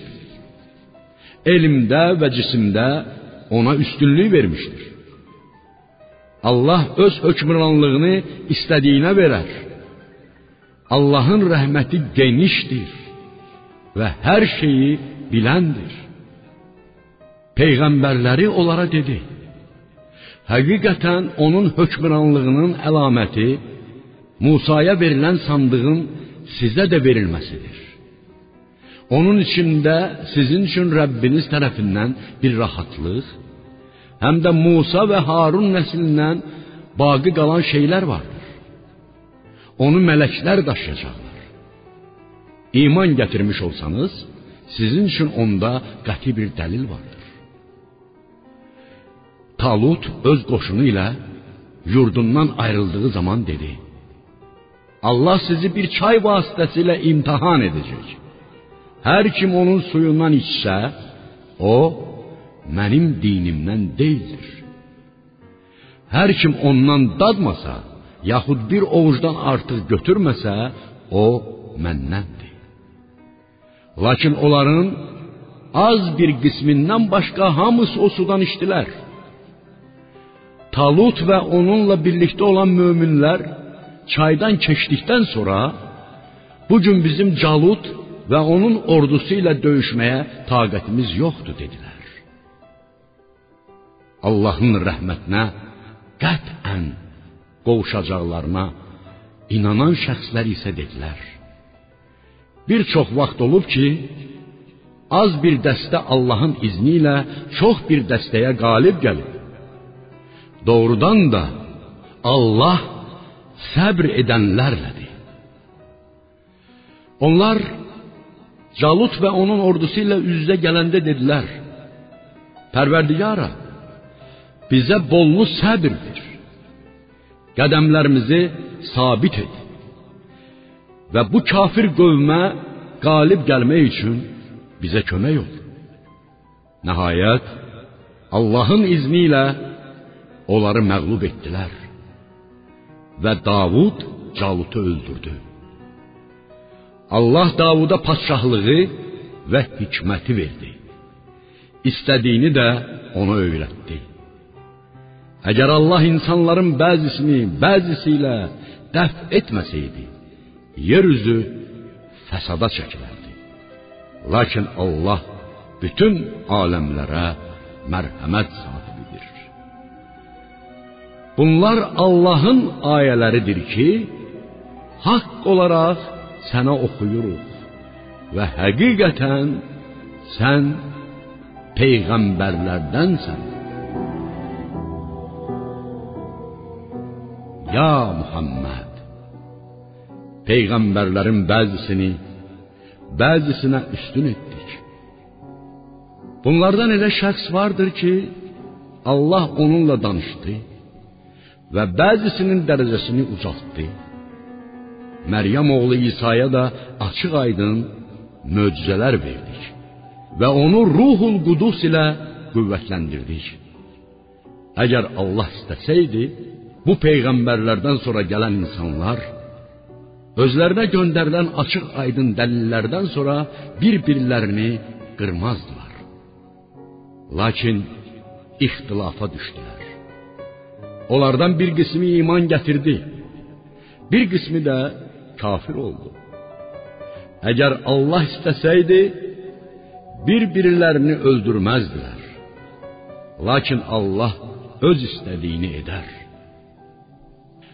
Ey iman gətirənlər! Alış-veriş, dostluq və şəfaətin mümkün olmayacağı bir gün gəlməmişdən sizə verdiyimiz ruzidən paylayın. Kafirlər özlərinə zülm edənlərdir. Allahdan başqa heç bir tanrı yoxdur. Diridir və öz zatı ilə qaimdir. O nə mürgü vurar, nə də yuxlayar. Göylərdəkilər və yerdəkilər hamısı onundur. Allahın izni olmadan onun yanında kim şəfaət edə bilər? Onların önlərində və arxalarında olan hər bir şeyi, keçmişi və gələcəklərini bilir. Onlar Allahın elmindən, Allahın öz istəyindən artıq miqdar dərk edə bilməzlər. Onun elm və qüdrəti göyləri və yeri öz əhatəsinə almışdır. Yeri və göyləri mühafizə etmək ona çətin deyildir. O çox uca və çox böyükdür. Dində zor yoxdur. Artıq haqq yol batildən seçilmişdir. Hər kim tağutu inkar edib Allaha iman gətirsə, o qırılması mümkün olmayan möhkəm bir ipə əl atmış olur. Allah eşidən və biləndir. Allah möminlərin dostu və ixtiyar sahibidir. Onları qaranlıqlardan nura çıxarır. Kafirlərin dostları isə tağutdur ki, onları nurdan qaranlıqlara çəkirlər. Onlar cəhənnəm əhlidirlər və orada daimi olaraq qalacaqlar. Allahın verdiyi hökmranlıq üzündən İbrahim ilə Rəbbi barəsində mücadilə edən şəxsi görmədimmi? İbrahim ona: "Mənim Rəbbim dirildir, həm də öldürür." dediyi zaman o dedi: "Mən də dirildərəm və öldürərəm." İbrahim həqiqətən Allah günəşi məşriqdən çıxardır. Sən də onu məğribdən çıxart dedikdə kafir olan şəxs heyrətdə qaldı. Allah zülmkar qövmü hidayət etməz. Və ya dam divarı uçub batmış bir kənddən keçən şəxsin əhvalatını görmürsənmi? O görəsən Allah bu kəndin əhlini ölümündən sonra necə dirildəcək? dedikdə Allah onu 100 il ölü saxladı. Sonra diriltdi. Allah buyurdu: "Nə qədər ölüm halında qalmısan?" dedi. Bir gün və ya bir günün bir hissəsi qədər. Allah buyurdu: "Yox. Əksinə 100 il ölmüş haldaydın. Bir bax, taamına və içdiyin suyuna hələ də iyi və qoxusu dəyişilməmişdir. Və bir də öz qulağına bax. Gör necə çürümüşdür.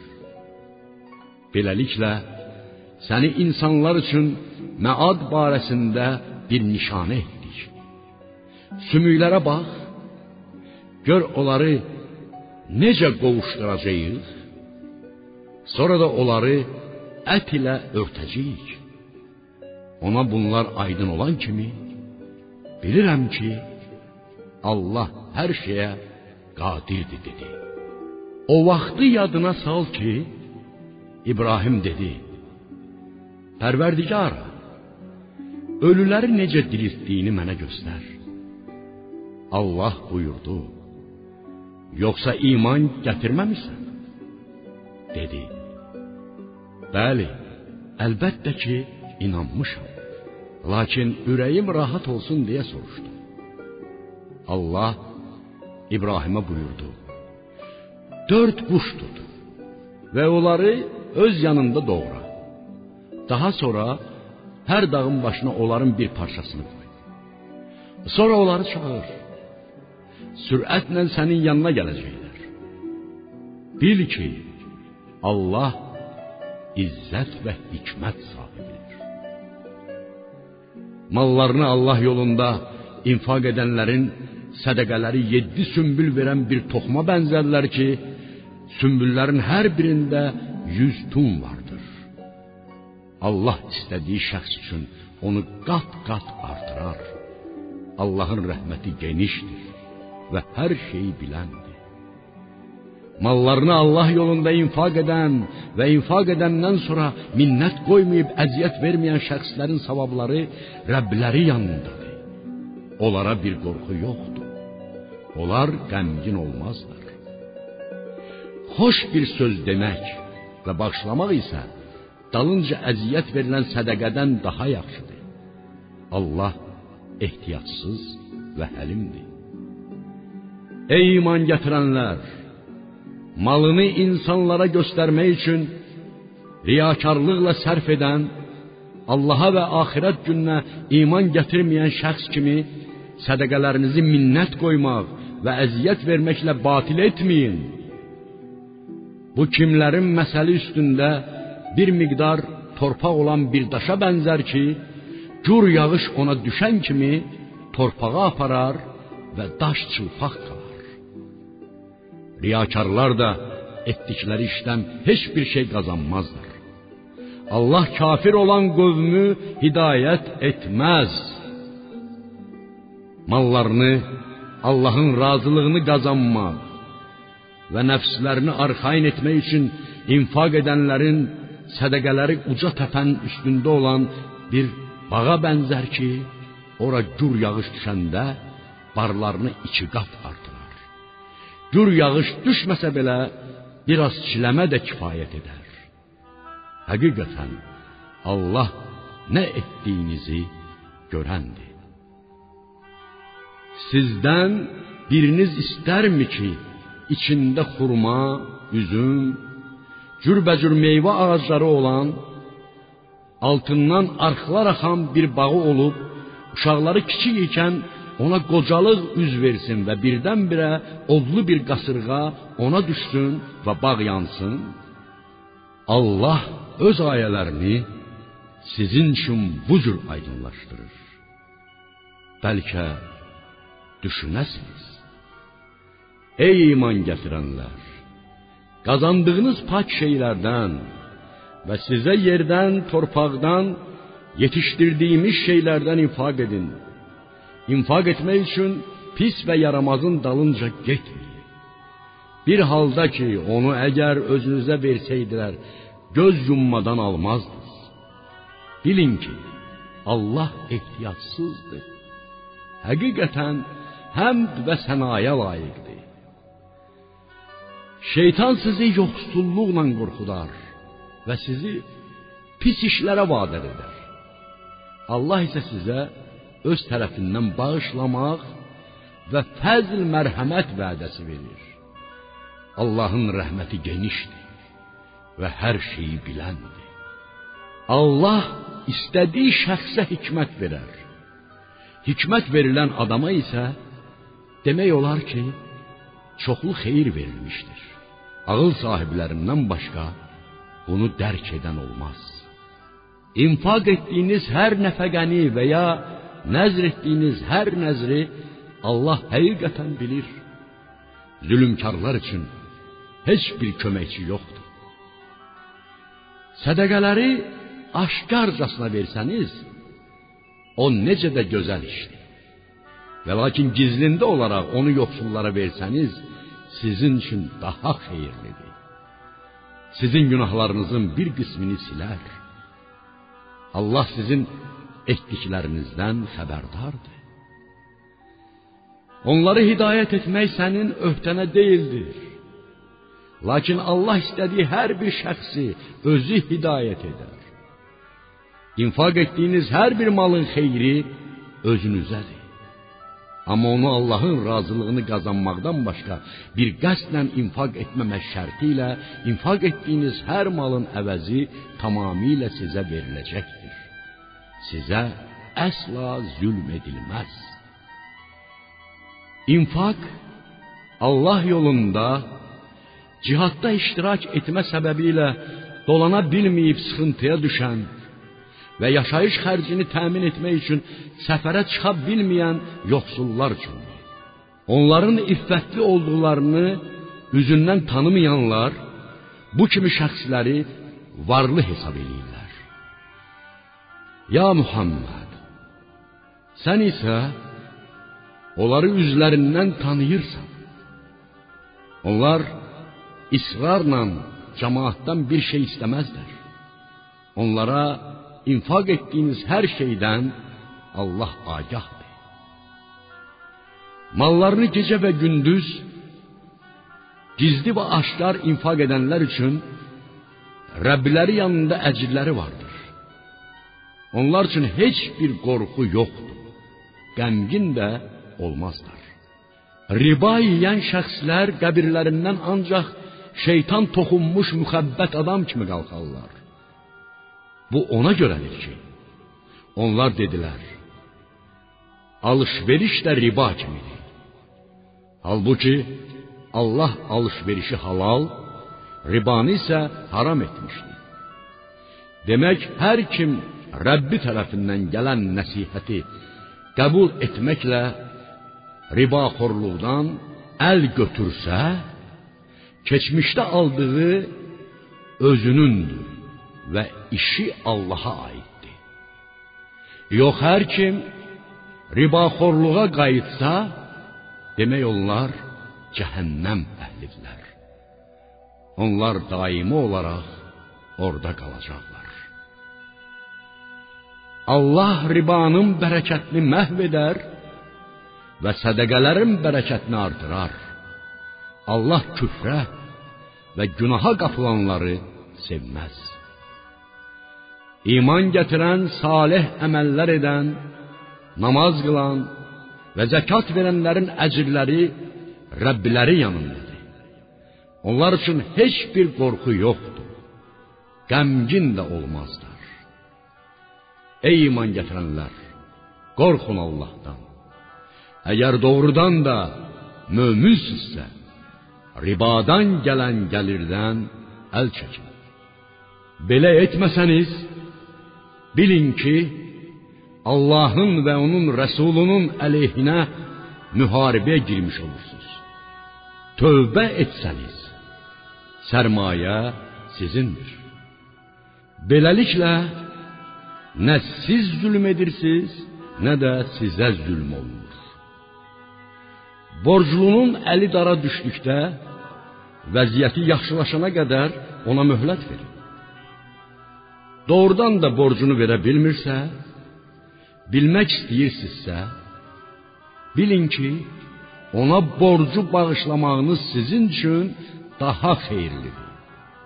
Allaha tərəf qayıdacağınız bir gündən qorxun.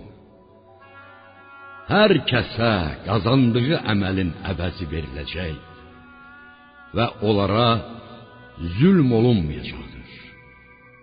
Ey iman gətirən şəxslər, müəyyən müddətə bir-birinizə borc verib borc aldıqda onu yazın. Bunu aranızda bir katib ədalətlə yazsın. Katib Allahın ona öyrətdiyi yazmaqdan boyun qaçırmasın. Katib yazsın və borcda olan şəxs də imla edib yazdırsın. Rəbbi olan Allahdan qorxsun və ondan bir şey əskiltməsin. Borclu səfeh ya zəif uşaq və ya qoca olsa, ya da imla etməyə qadir olmasa, onda gərək onun vəlisi ədalətlə imla etsin. Kişilərinizdən iki nəfər şahid tutun. Əgər iki kişi tapılmasa, razı olacağınız şahidlərdən bir kişi ilə iki qadını şahid tutun ki, əgər onlardan biri unutsa, o birisi onun yadına salsın. Şahidlər çağırıldıqları zaman boyun qaçırmasınlar. Borc istər az olsun, istərsə çox, onun ödəniləcək vaxtını belə yazmağa ərinməyin. Sizin bu yazmağınız Allah yanında daha ədalətli, şahidlik üçün daha möhkəm, şək şübhəyə düşməməyinizə daha yaxındır. Lakin öz aranızda əldən ələ dolandırdığınız nağd ticarəti yazmamağınızda sizin üçün günah yoxdur. Hər halda alış-veriş etdiyiniz zaman şahid tutun. Heç bir katibə və şahidə zərər dəyməməlidir. Zərər yetirsəniz, əlbəttə Allahın itaətindən çıxmış olarsınız. Qorxun Allahdan. Allah sizə təlim edir və Allah hər şeyi biləndir. Səfərdə olub katib tapa bilməsəniz, girov saxlamaq kifayətdir. Bir-birinizə etibarınız varsa, etibarlı sayılmış şəxs əmanəti ona qaytarsın və onun Rəbbi olan Allahdan qorxsun. Şahidliyi gizlətmir. Onu gizlədən şəxsin qəlbi həqiqətən günahkardır. Allah etdiyiniz əməlləri biləndir. Göylərdəkilər və yerdəkilər Allaha məxsusdur. Ürəklərinizdə olanı istər aşkara çıxarasınız, istərsə gizlədəsiniz. Allah sizi onunla haqq hesaba çəkəcəkdir. Sonra isə Allah istədiyini bağışlayar və istədiyinə də əzab verər. Allah hər şeyə qadirdir.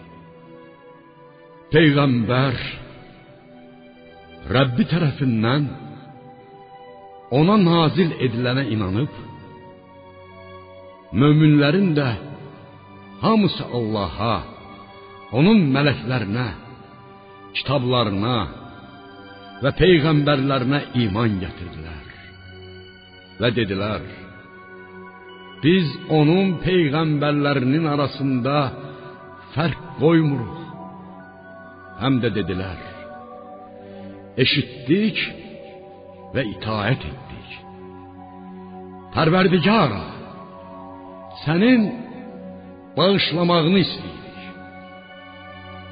Axırda sənin dərgahına qayıdacağıq. Allah heç kimi gücündən artıq vəzifələndirməz.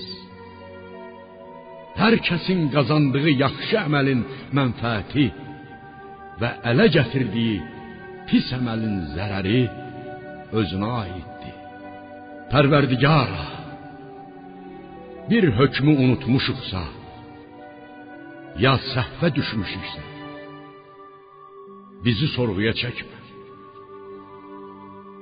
Pərverdigara, bizdən əvvəlkiləri yüklədiyin kimi bizi ağır təkliflərə yükləmə. Pərverdigara, gücümüz çatmayan şeyi bizə daşıtma. Bizi əff et. Bizi bağışla və bizə rəhm et. Sənsən bizim Mövlamız. Kafirlərə qələbə çalmaq üçün bizə kömək ol.